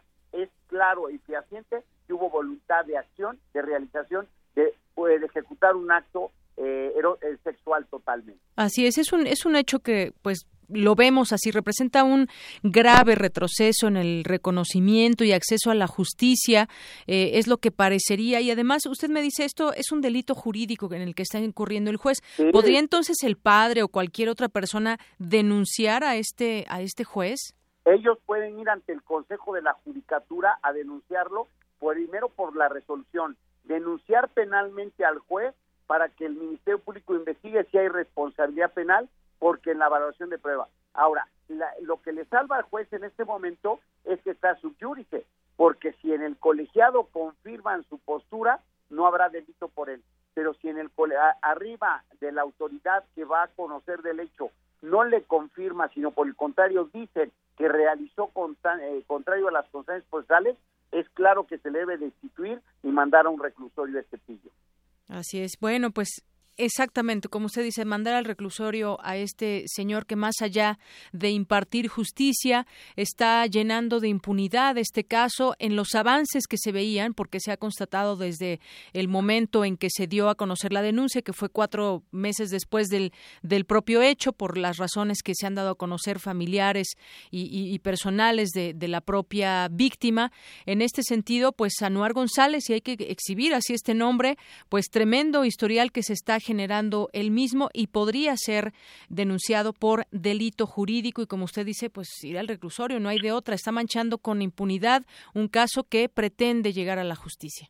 Hay un precedente para que lo tenga presente su auditorio, el caso del niño Brown, eh, Brown que fue en, en Guerrero, tres magistrados de un colegiado, dos votaron en favor con la libertad del sujeto que le acusaban de haber violado y no me acuerdo si matado a una persona, no me acuerdo, pero se fue ante la Suprema Corte y la Suprema Corte dijo no, aquí hay un delito, se les destituyó y se fueron a prisión, nueve años de prisión los dos magistrados por esa resolución. Creo que estamos en un caso que de conmoción social donde la gente está buscando la credibilidad en las instituciones y cuando se da un tipo de resolución como esta, lo único que crea es incertidumbre, inseguridad, impunidad y corrupción. Eso es justamente bien como lo describe, doctor. Pues estaremos muy atentos. Por lo pronto ya en, pues no solamente en redes sociales, sino a nivel general se está teniendo esta opinión adversa al, al juez que llevó a cabo esta acción, Anuar González, y pues yo creo que eso no va a terminar, como usted dijo al principio, no se exonera a este joven, sino simplemente se deja sin efecto el auto de formal prisión. Las investigaciones continuarán y el caso sigue más que abierto. Es correcto. Yo creo que más adelante va, eh, yo estoy confiando en la justicia en que se hará una valoración correcta, se revocará y se le dará su sanción a esta persona por haber participado en ese hecho tan lamentable, tan eh, de afectación social, pero sobre todo que manda un mensaje a la sociedad de lo que está pasando hoy en día en todo México. Muy bien, pues yo le agradezco que nos ponga al tanto, que nos explique cómo y de qué manera eh, eh, este juez que de pronto eh, todo mundo pensaríamos va a impartir justicia está haciendo todo lo contrario y cómo es que hay elementos para que pague por un delito jurídico en el que está incurriendo. Doctor, muchas gracias. Le agradezco mucho y siempre a sus órdenes. Hasta luego, buenas tardes. Un abrazo. Un abrazo, doctor Carlos Daza Gómez, académico de la Facultad de Derecho de la UNAM. Bueno, incluso ha habido manifestaciones como aquí en la Ciudad de México, una pequeña manifestación frente a la representación de Veracruz aquí en, en la ciudad, un caso de verdad indignante. Desde un principio, pues digo, finalmente los jóvenes se tienen que defender ante eh, pues una situación bastante grave para ellos, pero encontrar a un juez con esta moral que revierta y que diga y que con estas em, eh, con estas palabras señale que no hay delito que perseguir, pues sí está muy difícil entenderlo. Lo que deberíamos entender es que puede ser denunciado y llevado a la cárcel por cometer un delito jurídico. Prisma RU. Queremos escuchar tu voz. Nuestro teléfono en cabina es 5536 4339. Continuamos aquí en Prisma RU. Nos vamos a enlazar con mi compañera Virginia Sánchez en medio del contexto de violencia que ha afectado al gremio periodístico en los últimos días. Hoy comenzó el seminario para analizar la relación de la prensa escrita, las drogas ilegalizadas en nuestro país. Cuéntanos, Vicky. Buenas tardes. Buenas tardes, Yanira y auditorio de Prisma RU. En México, el campo del tráfico de drogas nació subordinado de manera estructural al campo político y así continuó mediante el predominio del sistema del partido de Estado.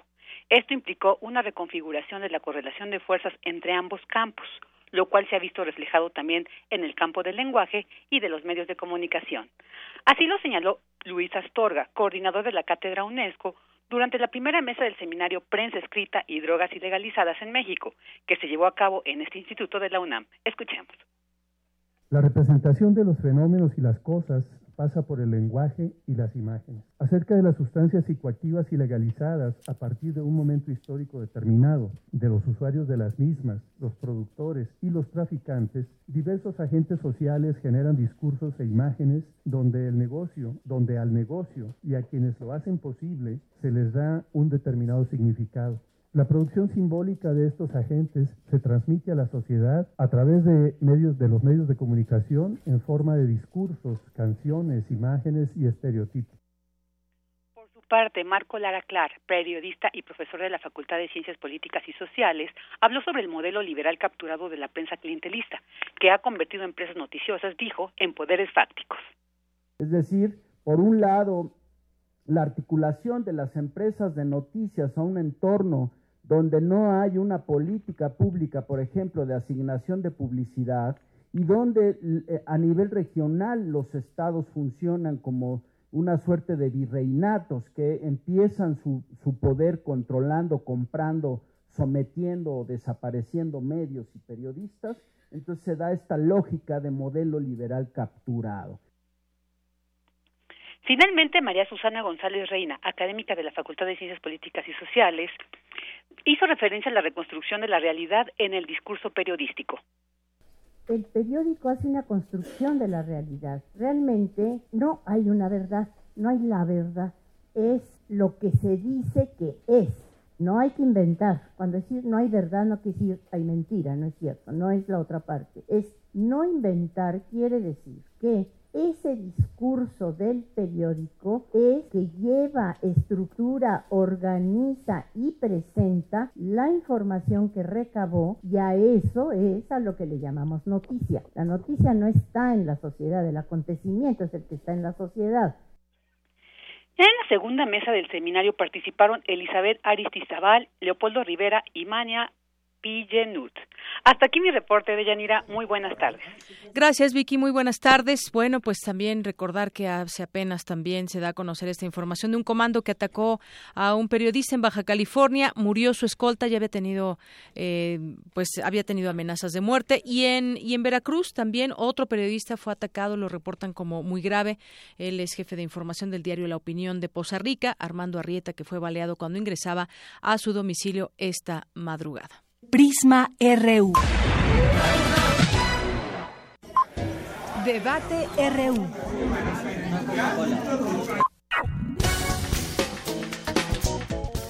Continuamos aquí en Prisma RU2 con 28 minutos. Quiero darle la bienvenida vía telefónica. Nos está escuchando y va a ser parte de esta mesa de análisis, de debate sobre pues lo último que se ha conocido del caso de los estudiantes desaparecidos allá de Ayotzinapa. Eh, le quieren dar carpetazo al caso y sobre todo también pues ya dio entrada a, a lo que vendrá seguramente a través de la Comisión Interamericana de Derechos Humanos. Saludo con mucho gusto a Felipe de la Cruz, es vocero de los padres de los 43 estudiantes desaparecidos de Ayotzinapa. ¿Qué tal, eh, don Felipe de la Cruz? Buenas tardes. Buenas tardes a todos y gracias por la invitación. Gracias a usted. Y también me acompaña aquí en cabina Javier Augusto de Jesús Contreras Vázquez, estudiante de segundo semestre de la maestría en Derecho de la Facultad de Derecho de la UNAM. ¿Qué tal, Javier? Bienvenido. ¿Qué tal, Deyanira? Muy buena tarde. Bueno, pues yo quisiera comenzar diciendo que, pues, eh, han acusado recientemente los padres de que se quiere dar carpetazo al caso Ayotzinapa. Parece muy grave cuando no se tienen las respuestas adecuadas, cuando no se tiene fehacientemente o no se conoce fehacientemente la verdad de lo que sucedió aquella noche y que algunas líneas pues han sido han sido dejadas al aire y otras más han sido pues eh, mal manejadas como lo hemos visto y lo hemos reportado aquí en, en su momento y sobre todo escuchar la voz de los padres, escuchar la voz de, de los abogados y quienes se han sumado a este caso. Yo empezaría con usted, Felipe de la Cruz, que nos diga hasta este momento cuál es la situación. Ustedes han acusado de que quieren dar carpetazo al caso, pero están haciendo también una gran lucha en, pues, en general y ahora con la Comisión Interamericana de los Derechos Humanos.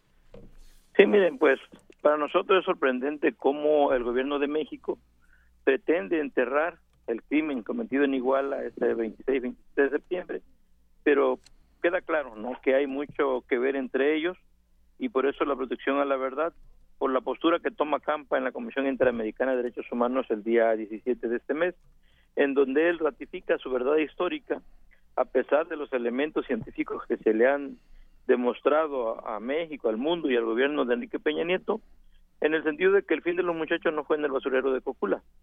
Para nosotros hay otras líneas. Campa dice que es la única hipótesis que existe y que ahí termina todo pero nosotros les decimos que hay otras líneas de investigación que no se han agotado, como la de Huitzuco, que la Comisión Nacional de Derechos Humanos también denuncia y recomienda que se tiene que dar seguimiento a esa línea porque, bueno, saben que un grupo de 17 jóvenes, y que eso también rompe la verdad histórica, porque no fueron a los 43 que ellos denuncian que se quemaron, 17 se llevan a Huitzuco para que el patrón decida qué hacer con ellos. Entonces para nosotros no puede terminar ahí, para nosotros hoy el mecanismo de seguimiento es una pues una fuerza que nos empuja para seguir exigiendo verdad y justicia. Y lo que le exigimos definitivamente al gobierno de, Enrique Peña Neto es que le dé todas las libertades al mecanismo de seguimiento para poder llegar a la verdad y que nosotros los padres tengamos certeza de los resultados, porque la PGR lleva dos años y medio, pues simulando nada más hacer investigaciones, decían ellos, el fiscal decía en la comisión que ya tienen el 93% de las recomendaciones de los expertos ya este, agotadas, pero hasta hoy, a los dos años y medio y ya días, ninguno de los que están detenidos aparentemente pues han sido consignados por el caso Ayotzinapa. Entonces, esa es la situación que se prevalece ahorita en este movimiento. Así es, gracias, gracias Felipe de la Cruz. Y si le parece, pues vamos a escuchar también a, a, Javier de Jesús Contreras. Usted mencionaba algo muy importante, que deben de, de tener esa certeza de lo, lo, que sucedió a través de las investigaciones. Se echó a andar toda la maquinaria, pero pues no se tienen, o quizás se tengan, pero pues no se quiera dar a conocer esa, esa verdad. ¿Qué opinas, Javier? Bienvenido. ¿Qué tal? Buenas tardes nuevamente. Eh, estoy completamente de acuerdo. Me parece que el Estado mexicano no se ha hecho responsable de todo aquello que le corresponde y en un principio es agotar todas las líneas de investigación. Bien lo ha comentado ya, eh, la línea de Huitzuco, que también reconoce la CNDH, no ha sido agotada y ni siquiera han sido agotadas al 100%, como ya se comentó, las recomendaciones de aquel grupo, eh, grupo este, interdisciplinario de expertos independientes. Y eso en verdad es grave. Es decir, tuvimos esta participación de este grupo designado por la misma Comisión Interamericana de Derechos Humanos, el cual fue casi expulsado por el Estado mexicano después de que no encontrara un acuerdo entre la llamada verdad histórica y las líneas de investigación que logró desarrollar este grupo. Creo que debemos volver a evaluar el caso en términos de agotar esas líneas de investigación. Hay que recordar que el delito más grave, cuando menos desde mi percepción, es este, el de desaparición forzada. Es un delito continuado. No hay paz para los padres, ni para las personas involucradas en el caso, ni para todos los interesados. Esta atroz verdad histórica únicamente nos lleva a desconfiar todavía más de las vapuleadas instituciones del Estado mexicano en las cuales no podemos depositar un voto de confianza, de seguridad, de solidaridad como ciudadanos mexicanos. El día que Roberto Campa como representante de gobernación y que el resto de las instituciones del Estado mexicano, en específico la Procuraduría General, dejen de simular que existe una investigación real, tal vez podamos tener un avance, pero hasta el momento se tiene que recurrir a la justicia internacional para poder avanzar siquiera un poco. Esta nueva etapa ante la Comisión Interamericana tal vez eventualmente pueda arrojar luz. Lo que espero es que sea pronto. Así es, y yo regreso, regreso con usted, Felipe de la Cruz, porque hay un gran desgaste para ustedes y, bueno, pasó un mes, pasaron dos meses, pasó un año, llegamos a los 30 meses, no se tiene esa certeza y sin embargo, pues lo que se ha visto es pues una estrategia como de administrar, de prolongar el tema, eh, como se ha hecho durante este tiempo. En algún momento, pues desde Murillo Karam dijo, esta es la verdad histórica y no hay más, estoy muy cansado y pues la aceptan o no, esa es la verdad. Se dio un giro completamente, incluso se cambió al, titular de la PGR, pero ahora eh, ustedes dicen hay intención de darle carpetazo, pero todavía quedan esas aristas. ¿Ustedes cómo se ven ya con todo este desgaste y finalmente, pues si se da carpetazo y ya nadie investiga, ¿a qué nos, a qué nos atenemos? Y no solamente lo digo por ustedes, sino por todo, creo, un país que está ávido de conocer la verdad.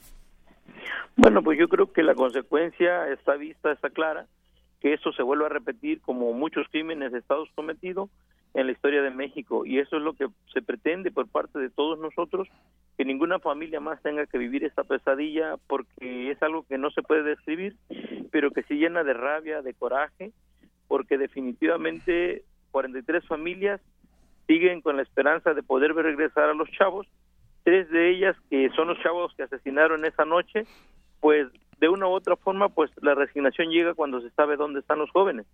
Pero nosotros, a pesar del tiempo y de todo eso, no nos vemos derrotados, sino todo lo contrario. Hoy podemos decirle que México se convulsiona, no nomás por el caso de Ayotzinapa. Hoy los periodistas también están viviendo la misma pesadilla, la misma situación en todo el país. Aquí en Guerrero, bueno, ya van varios periodistas que también son asesinados y lo más trágico es que hoy ya no se investigan las causas de, del por qué los crímenes se cometen podemos ver un país tapizado de militares, eh, de policías federales, de todos los cuerpos policíacos, pero ninguno previene el del delito. Y eso es lo más preocupante porque fueron uniformados, fueron militares quienes cometieron el delito de Ayotzinapa ese 26 de septiembre en Iguala y hoy tal parece que se ha, este, como les dijera, pues nos han invadido las fuerzas que deberían darnos seguridad para vivir en la inseguridad total, al menos aquí en Guerrero, así lo estamos viendo. Sí, así lo están viendo eh, Felipe de la Cruz. Incluso se han escrito libros y bueno, pues hay que decirlo también claro, se está ocultando la verdad o qué ha sucedido. Hoy, por ejemplo, en alguna eh, columna, por bueno, lo ponemos con nombre y apellido, Héctor de Mauleón escribe que pues uno tendría que estar ciego y tendría que estar eh, sordo, lo escribió el 23, el pasado 23 de marzo, tendría que estar sordo o tendría que estar demasiado cínico para negar que Campa, acompañado tal vez como ningún otro funcionario del gobierno federal las peticiones del Centro de Derechos Humanos Miguel Agustín Pro Juárez sobre el tema de la búsqueda de los normalistas desaparecidos y que quizá es el único funcionario que ha declarado que el caso Ayotzinapa muestra las carencias y los retos del sistema de seguridad y procuración de justicia de México. Pues, ¿qué opina usted sobre, sobre ese tema? Porque además Campa admitió que Ayotzinapa está vinculado de manera precisa con la inseguridad que se vive en el país. Bueno, porque precisamente es Ayotzinapa quien descubre el rostro real de un México lastimado, herido, lleno de fosas en todo el país y posiblemente no se den cuenta de cómo los guerrerenses, al menos acá en, en, nuestro estado, estamos viviendo la pesadilla día con día por la inseguridad que el gobierno federal, estatal, no tiene la capacidad para darle a los, a los habitantes de nuestro estado pues es la certeza de que va a haber tranquilidad y vivir tranquilos. No necesitamos tampoco estar ciegos, ni sordos, ni mudos para decir que Campa es el único lobo con piel de oveja que simula, sí, simula ante los medios y ante los padres de familia que pone mucho de su parte, pero cuando le ordenan la otra cosa actúa igual como todos los funcionarios que hemos conocido durante estos dos años. El mismo Enrique Peña Nieto en la primera entrevista y en la segunda mostró aparente solidaridad y toda la disposición pero ya vamos para tres años y seguimos en la misma. Así es, y, bueno, yo quisiera aquí comentar también con Javier aquí en la mesa de análisis, que, en qué papel quedan, por ejemplo, y, lo que, cómo participaron aquella noche el ejército, en su momento también después la, la propia PGR, la Policía Federal, que son pues eh, quienes están para poner orden y ahora indigna mucho el tema del, del ejército, que se les critique, pero pues finalmente, ¿qué papel jugó el ejército en aquella noche?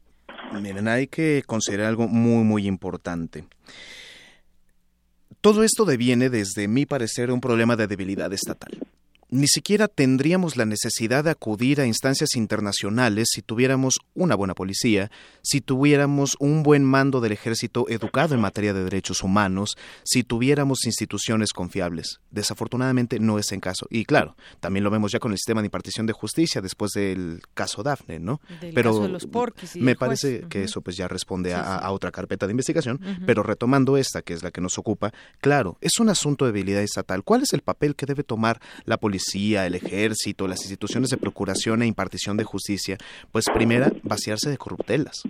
Claro que se debe criticar, perdone, yo no estoy de acuerdo con la postura del presidente Enrique Peña Nieto ni de ningún funcionario del orden federal o orden local en el momento que se les defienda al ejército. Qué bueno que algunos de ellos sean patriotas, muchísimos tal vez, pero sigue siendo un Estado democrático de derecho donde todas las instituciones, donde todas las autoridades deben ser objeto de crítica y de escrutinio público.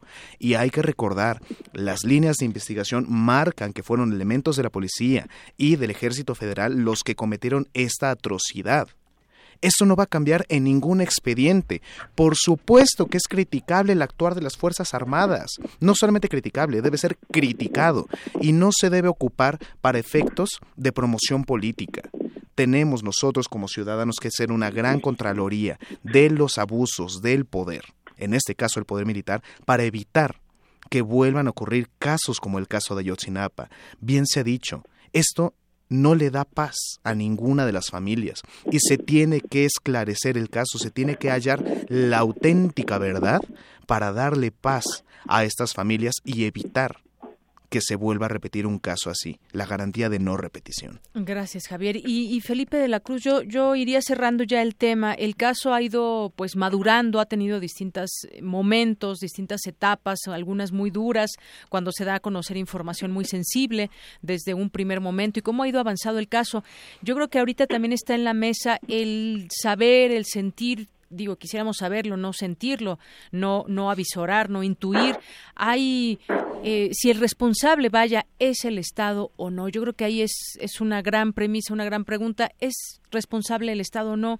¿Usted qué piensa con los elementos que se tienen, eh, Felipe de la Cruz? Bueno, para nosotros no hay duda de que el Estado es responsable porque fueron patrullas, fueron uniformados quienes se llevaron a los jóvenes, quienes dispararon las armas esta noche, que después ellos quisieron hacer el teatro y la simulación que fue la delincuencia organizada, ya agarraron a todos los guerreros unidos, pero hasta hoy no tenemos conocimiento que alguno de ellos, ni el mismísimo Abarca y su mujer, hayan sido consignados por el caso Ayotzinapa. Un día en una reunión con el procurador les dijimos y le exigíamos que por qué el ejército no había defendido a los muchachos y él lo que nos respondió fue de que si el ejército hubiera intervenido, porque sí intervinió al final de cuentas, hubiera intervenido para apoyar a los policías, o sea que iba, de por sí formaron parte del mismo bando en este crimen. Entonces, para nosotros no hay duda, nosotros denunciamos y es más, eh, nosotros sí sentenciamos y consignamos al gobierno de México como responsable de este crimen en Iguala. Para nosotros no hay duda y también quiero comentarles que hoy sabemos que Osorio Chón pretende ser candidato a la presidencia y desde este medio, y si nos están escuchando, queremos decirle que los padres de familia no vamos a permitir que Osorio Chón llegue a la presidencia con la mentira y la losa de los 43 normalistas de Ayotzinapa si no sabemos verdad y si no hay justicia en este país. Bueno, pues ahí está lo que ustedes bien apuntan, usted como vocero y lo que está sucediendo con respecto a este tema. No tienen duda, fue el Estado. El Estado, por supuesto, no lo acepta de esta manera y pues seguimos en el tema. ¿Con qué cierras, Javier? Bueno, pues yo quisiera recalcar justamente esa frase. Fue el Estado. Claro que fue el Estado, porque es responsabilidad de ellos en el momento que se cometió el delito en el momento que se han entorpecido las investigaciones, donde hay impunidad, donde hay encubrimientos, donde no se imparte ni se procura la justicia. Claro que es el Estado, claro que fue el Estado, claro que ha sido, y al paso que van, claro que será. Es una vergüenza que México esté a dos pasos, porque está ante la Comisión Interamericana de Derechos Humanos, de entrar ahora con la Corte Interamericana para ser nuevamente condenado por un problema de abuso de derechos humanos por parte de las fuerzas de los mandos militares. No se puede cerrar de otra manera sino exigiéndole al Estado mexicano que tome verdaderas cartas en el asunto o cuando menos haciendo un llamado a la ciudadanía, que en este caso sí me atrevo a hacerlo, para no votar por este tipo de opciones tan retrógradas que no pueden con sus culpas y que únicamente se dedican al encubrimiento, a la corrupción y a difundir la impunidad en lo largo y ancho del territorio nacional. Ahí tenemos a los prófugos de los Duartes. Los Duartes. Ahí tenemos también los grandes. Borges todavía no tiene aprehensión, pero. tenemos los grandes conflictos de intereses, pero al final del día la frase sigue siendo la misma. Fue el Estado. Muy bien, gracias. Y gracias, Javier. Y gracias, eh, señor Felipe de la Cruz, vocero de los padres de los 43 estudiantes desaparecidos de Ayotzinapa. Siguen en su lucha. Gracias a ustedes por el espacio y ahí estamos hasta encontrarlos. Gracias. Buenas tardes. Y pues gracias Javier Augusto de Jesús Contreras, estudiante de segundo semestre de la maestría en Derecho de la Facultad de Derecho de la UNAM. Gracias como siempre por venir con nosotros, a, acompañarnos a estas mesas de análisis y debate. Muchísimas gracias por el espacio. Muy buena tarde. Gracias y buenas tardes a usted también que nos escucha. Continuamos. Queremos escuchar tu voz. Nuestro teléfono en cabina es 55 36 43 39. Prisma RU. Un programa con visión universitaria para el mundo.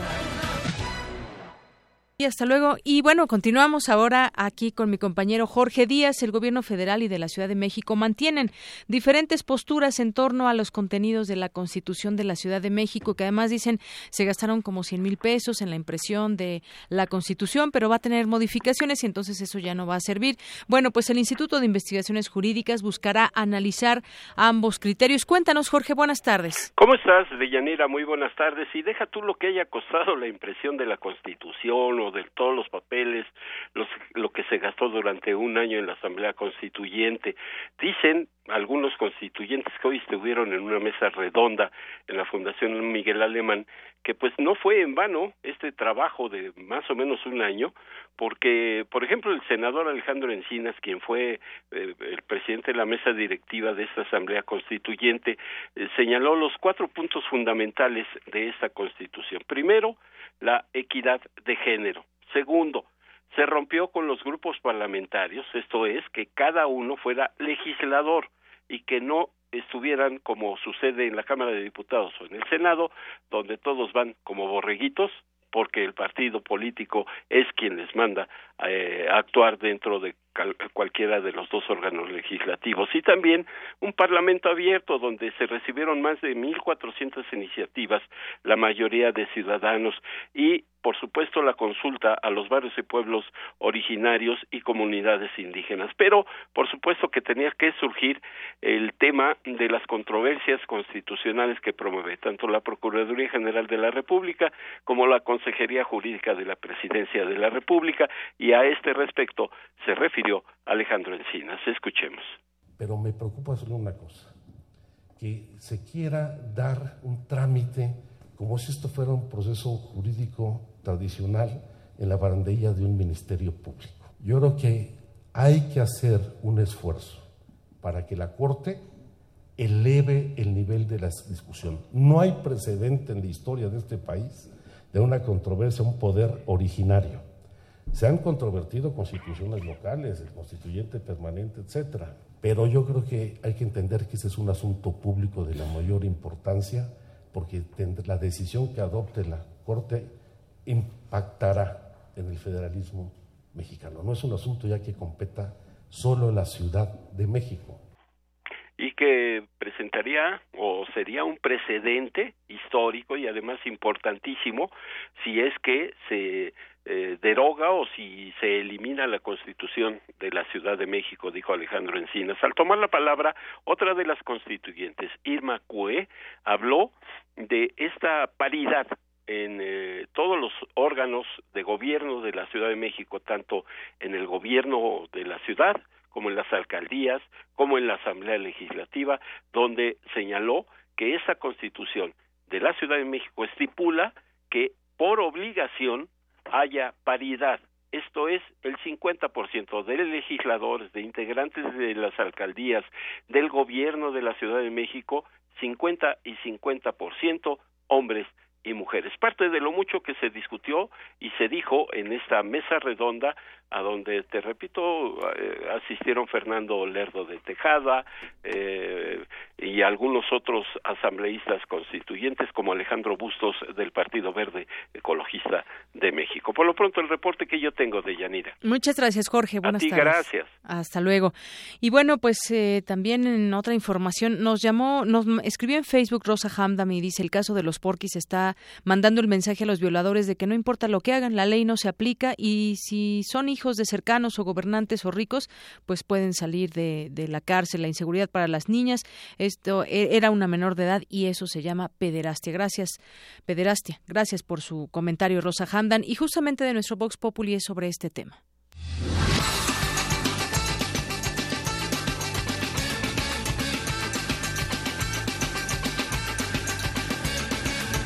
Pues yo creo que, que aun cuando todas las... Bueno, dicen que cada cabeza es un mundo, pero pues aun cuando todos pensemos diferente, yo creo que pues eso es evidente, ¿no? O sea, el, desde chiquitos nos dicen que pues nunca debes dejar que nadie más toque partes que solamente pues tú lo puedes hacer, ¿no? Y en el momento que alguien más lo, lo quiere intentar, pues desde ese momento ya deberías de, de poder denunciar y de poder, este, pues que te separen de esa persona, ¿no? O sea, no llegar a no esperarte a llegar a que te toquen y que pasen pues cosas peores, ¿no? Como una violación tal vez. No, bueno, o sea, eso sí es abuso sexual, sí, porque, o sea, si ella no quiso, entonces fue contra su voluntad, entonces no. Para mí sí fue abuso sexual, sí. Sí, igual pensaba lo mismo, que si la chava había querido o se había dado la, la ocasión así, no era, eh, no era abuso, pero si fue en contra de su voluntad, la forzó, digamos, a, a tocar los genitales y es abuso. No, pues es como dicen, pues si fue por su voluntad, pues no creo que sea abuso. O sea, mientras sea así, pues no creo que sea abuso. No es creíble, es malo, injusto, injusto para lo que hizo este hombre y luego con la niña. Ay, protege a, la mala gente.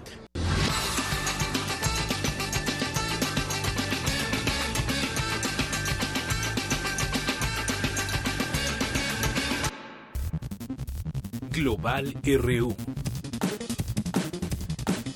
Adelante, Eric, buenas tardes. ¿Cómo estás, Deyanira? Pues finalmente llegó el día, este miércoles 29 de marzo, el embajador de Reino Unido ante, ante la Unión Europea, Tim Barrow, entregó la carta de la primera ministra Theresa May dirigida a Donald, Donald Tusk, quien es presidente de la Comisión Europea, en la que solicita que se active el artículo 50 del Tratado de Lisboa y que de esa manera inicie formalmente la separación de los británicos de ese organismo internacional. Pero, ¿en qué consiste el artículo 50 del Tratado de Lisboa?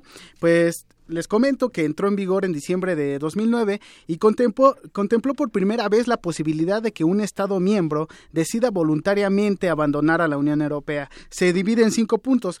Primero, debe el país que decida retirarse de, la Unión Europea debe retirarse de forma voluntaria. Esto, en segunda instancia, deberá ser notificado a la Comisión de la Unión Europea para que, en tercera, en tercer punto, los tratados que se hayan negociado eh, durante su estancia en el, en el organismo internacional, pues dejen de aplicarse a ese país. También en, la, en el cuarto lugar, la nación ya no podrá participar en las liberaciones del Consejo Europeo, aunque estas decisiones la afecten. Y finalmente, si ya ha salido y quiere volver a adherirse a la organización, deberá someterse a lo establecido en el artículo 49. Pero, ¿qué dice la carta de Teresa May? Eh, se divide en varios puntos. Eh, los más importantes es que quieren hablar con la Unión Europea un diálogo de manera constructiva y respetuosa con un espíritu de sincera cooperación, es lo que dice la misiva. También dice que siempre debe, deben anteponerse a, los ciudadanos, pues las decisiones que juntos tomen,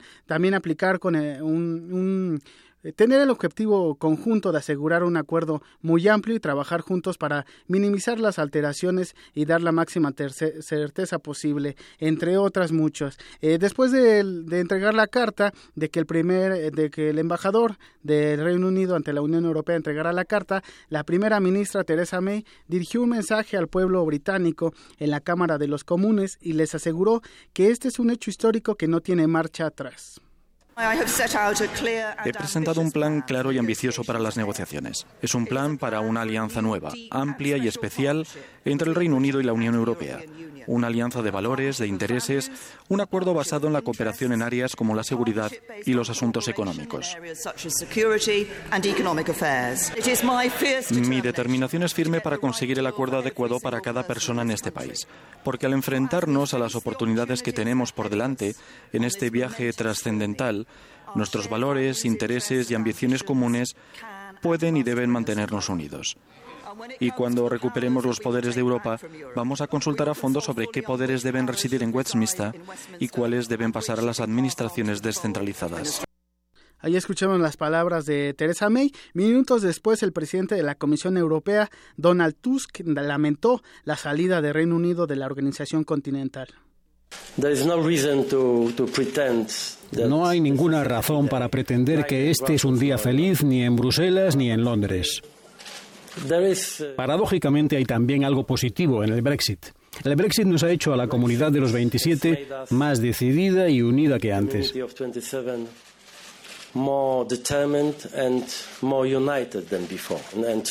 Puedo decir hoy que permaneceremos firmes y unidos también en el futuro, también durante la difícil negociación que tenemos por delante. Al respecto, el alcalde de Londres, Adit Khan, instó a la Unión Europea a no castigar a Gran Bretaña por la decisión de salir de la organización continental. No interesa a nadie que Londres o el Reino Unido sean castigados por los intereses de Londres, por los intereses del Reino Unido, por los intereses de la Unión Europea.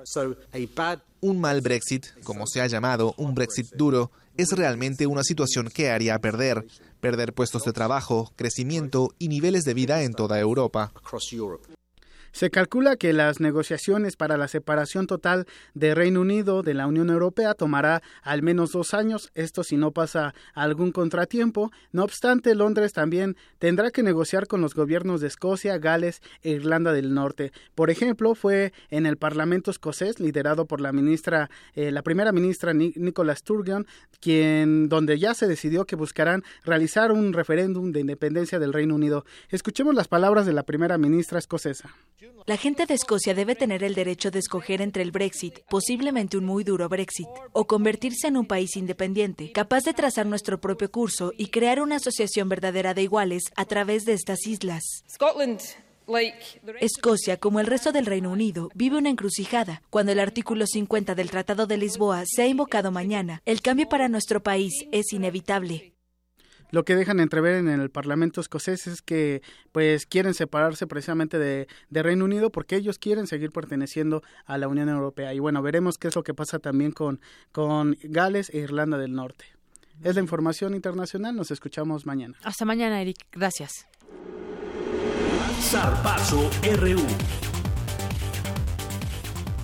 Adelante, Isaí Morales, buenas tardes. Muy buenas tardes, Deyanira. Pues vámonos rápido. El Club Universidad Nacional se prepara para visitar este sábado a, Jaguares de Chiapas y la defensa será una de las zonas que más tendrán que reforzar los felinos, debido a que acumulan 17 goles en lo que va del torneo.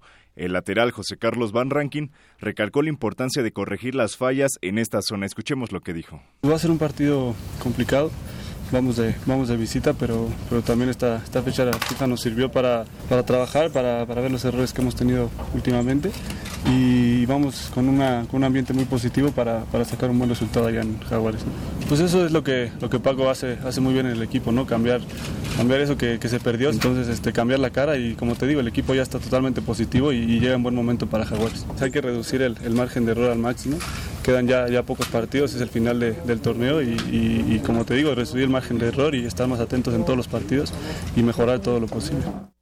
Y ayer la selección de México venció a domicilio a Trinidad y Tobago, con lo que se despega en la tabla del hexagonal final al sumar 10 puntos. El único tanto del partido corrió a cargo de Diego Reyes, con un certero testarazo tras un cobro de esquina.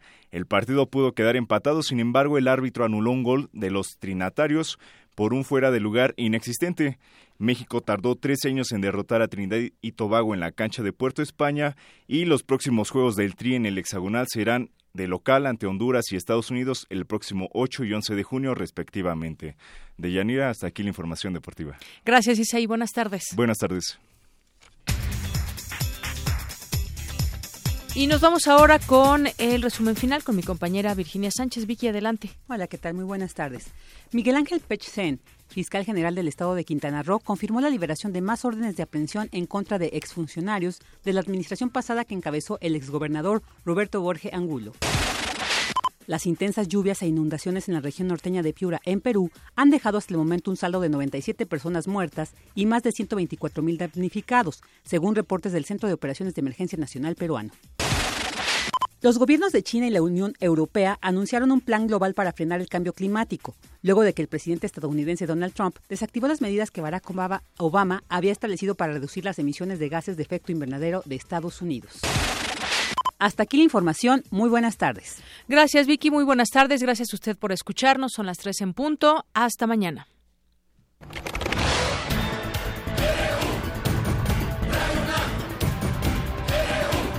Prisma RU. Los perfiles del acontecer universitario de México y el mundo en una frecuencia. De lunes a viernes, de una a 3 de la tarde.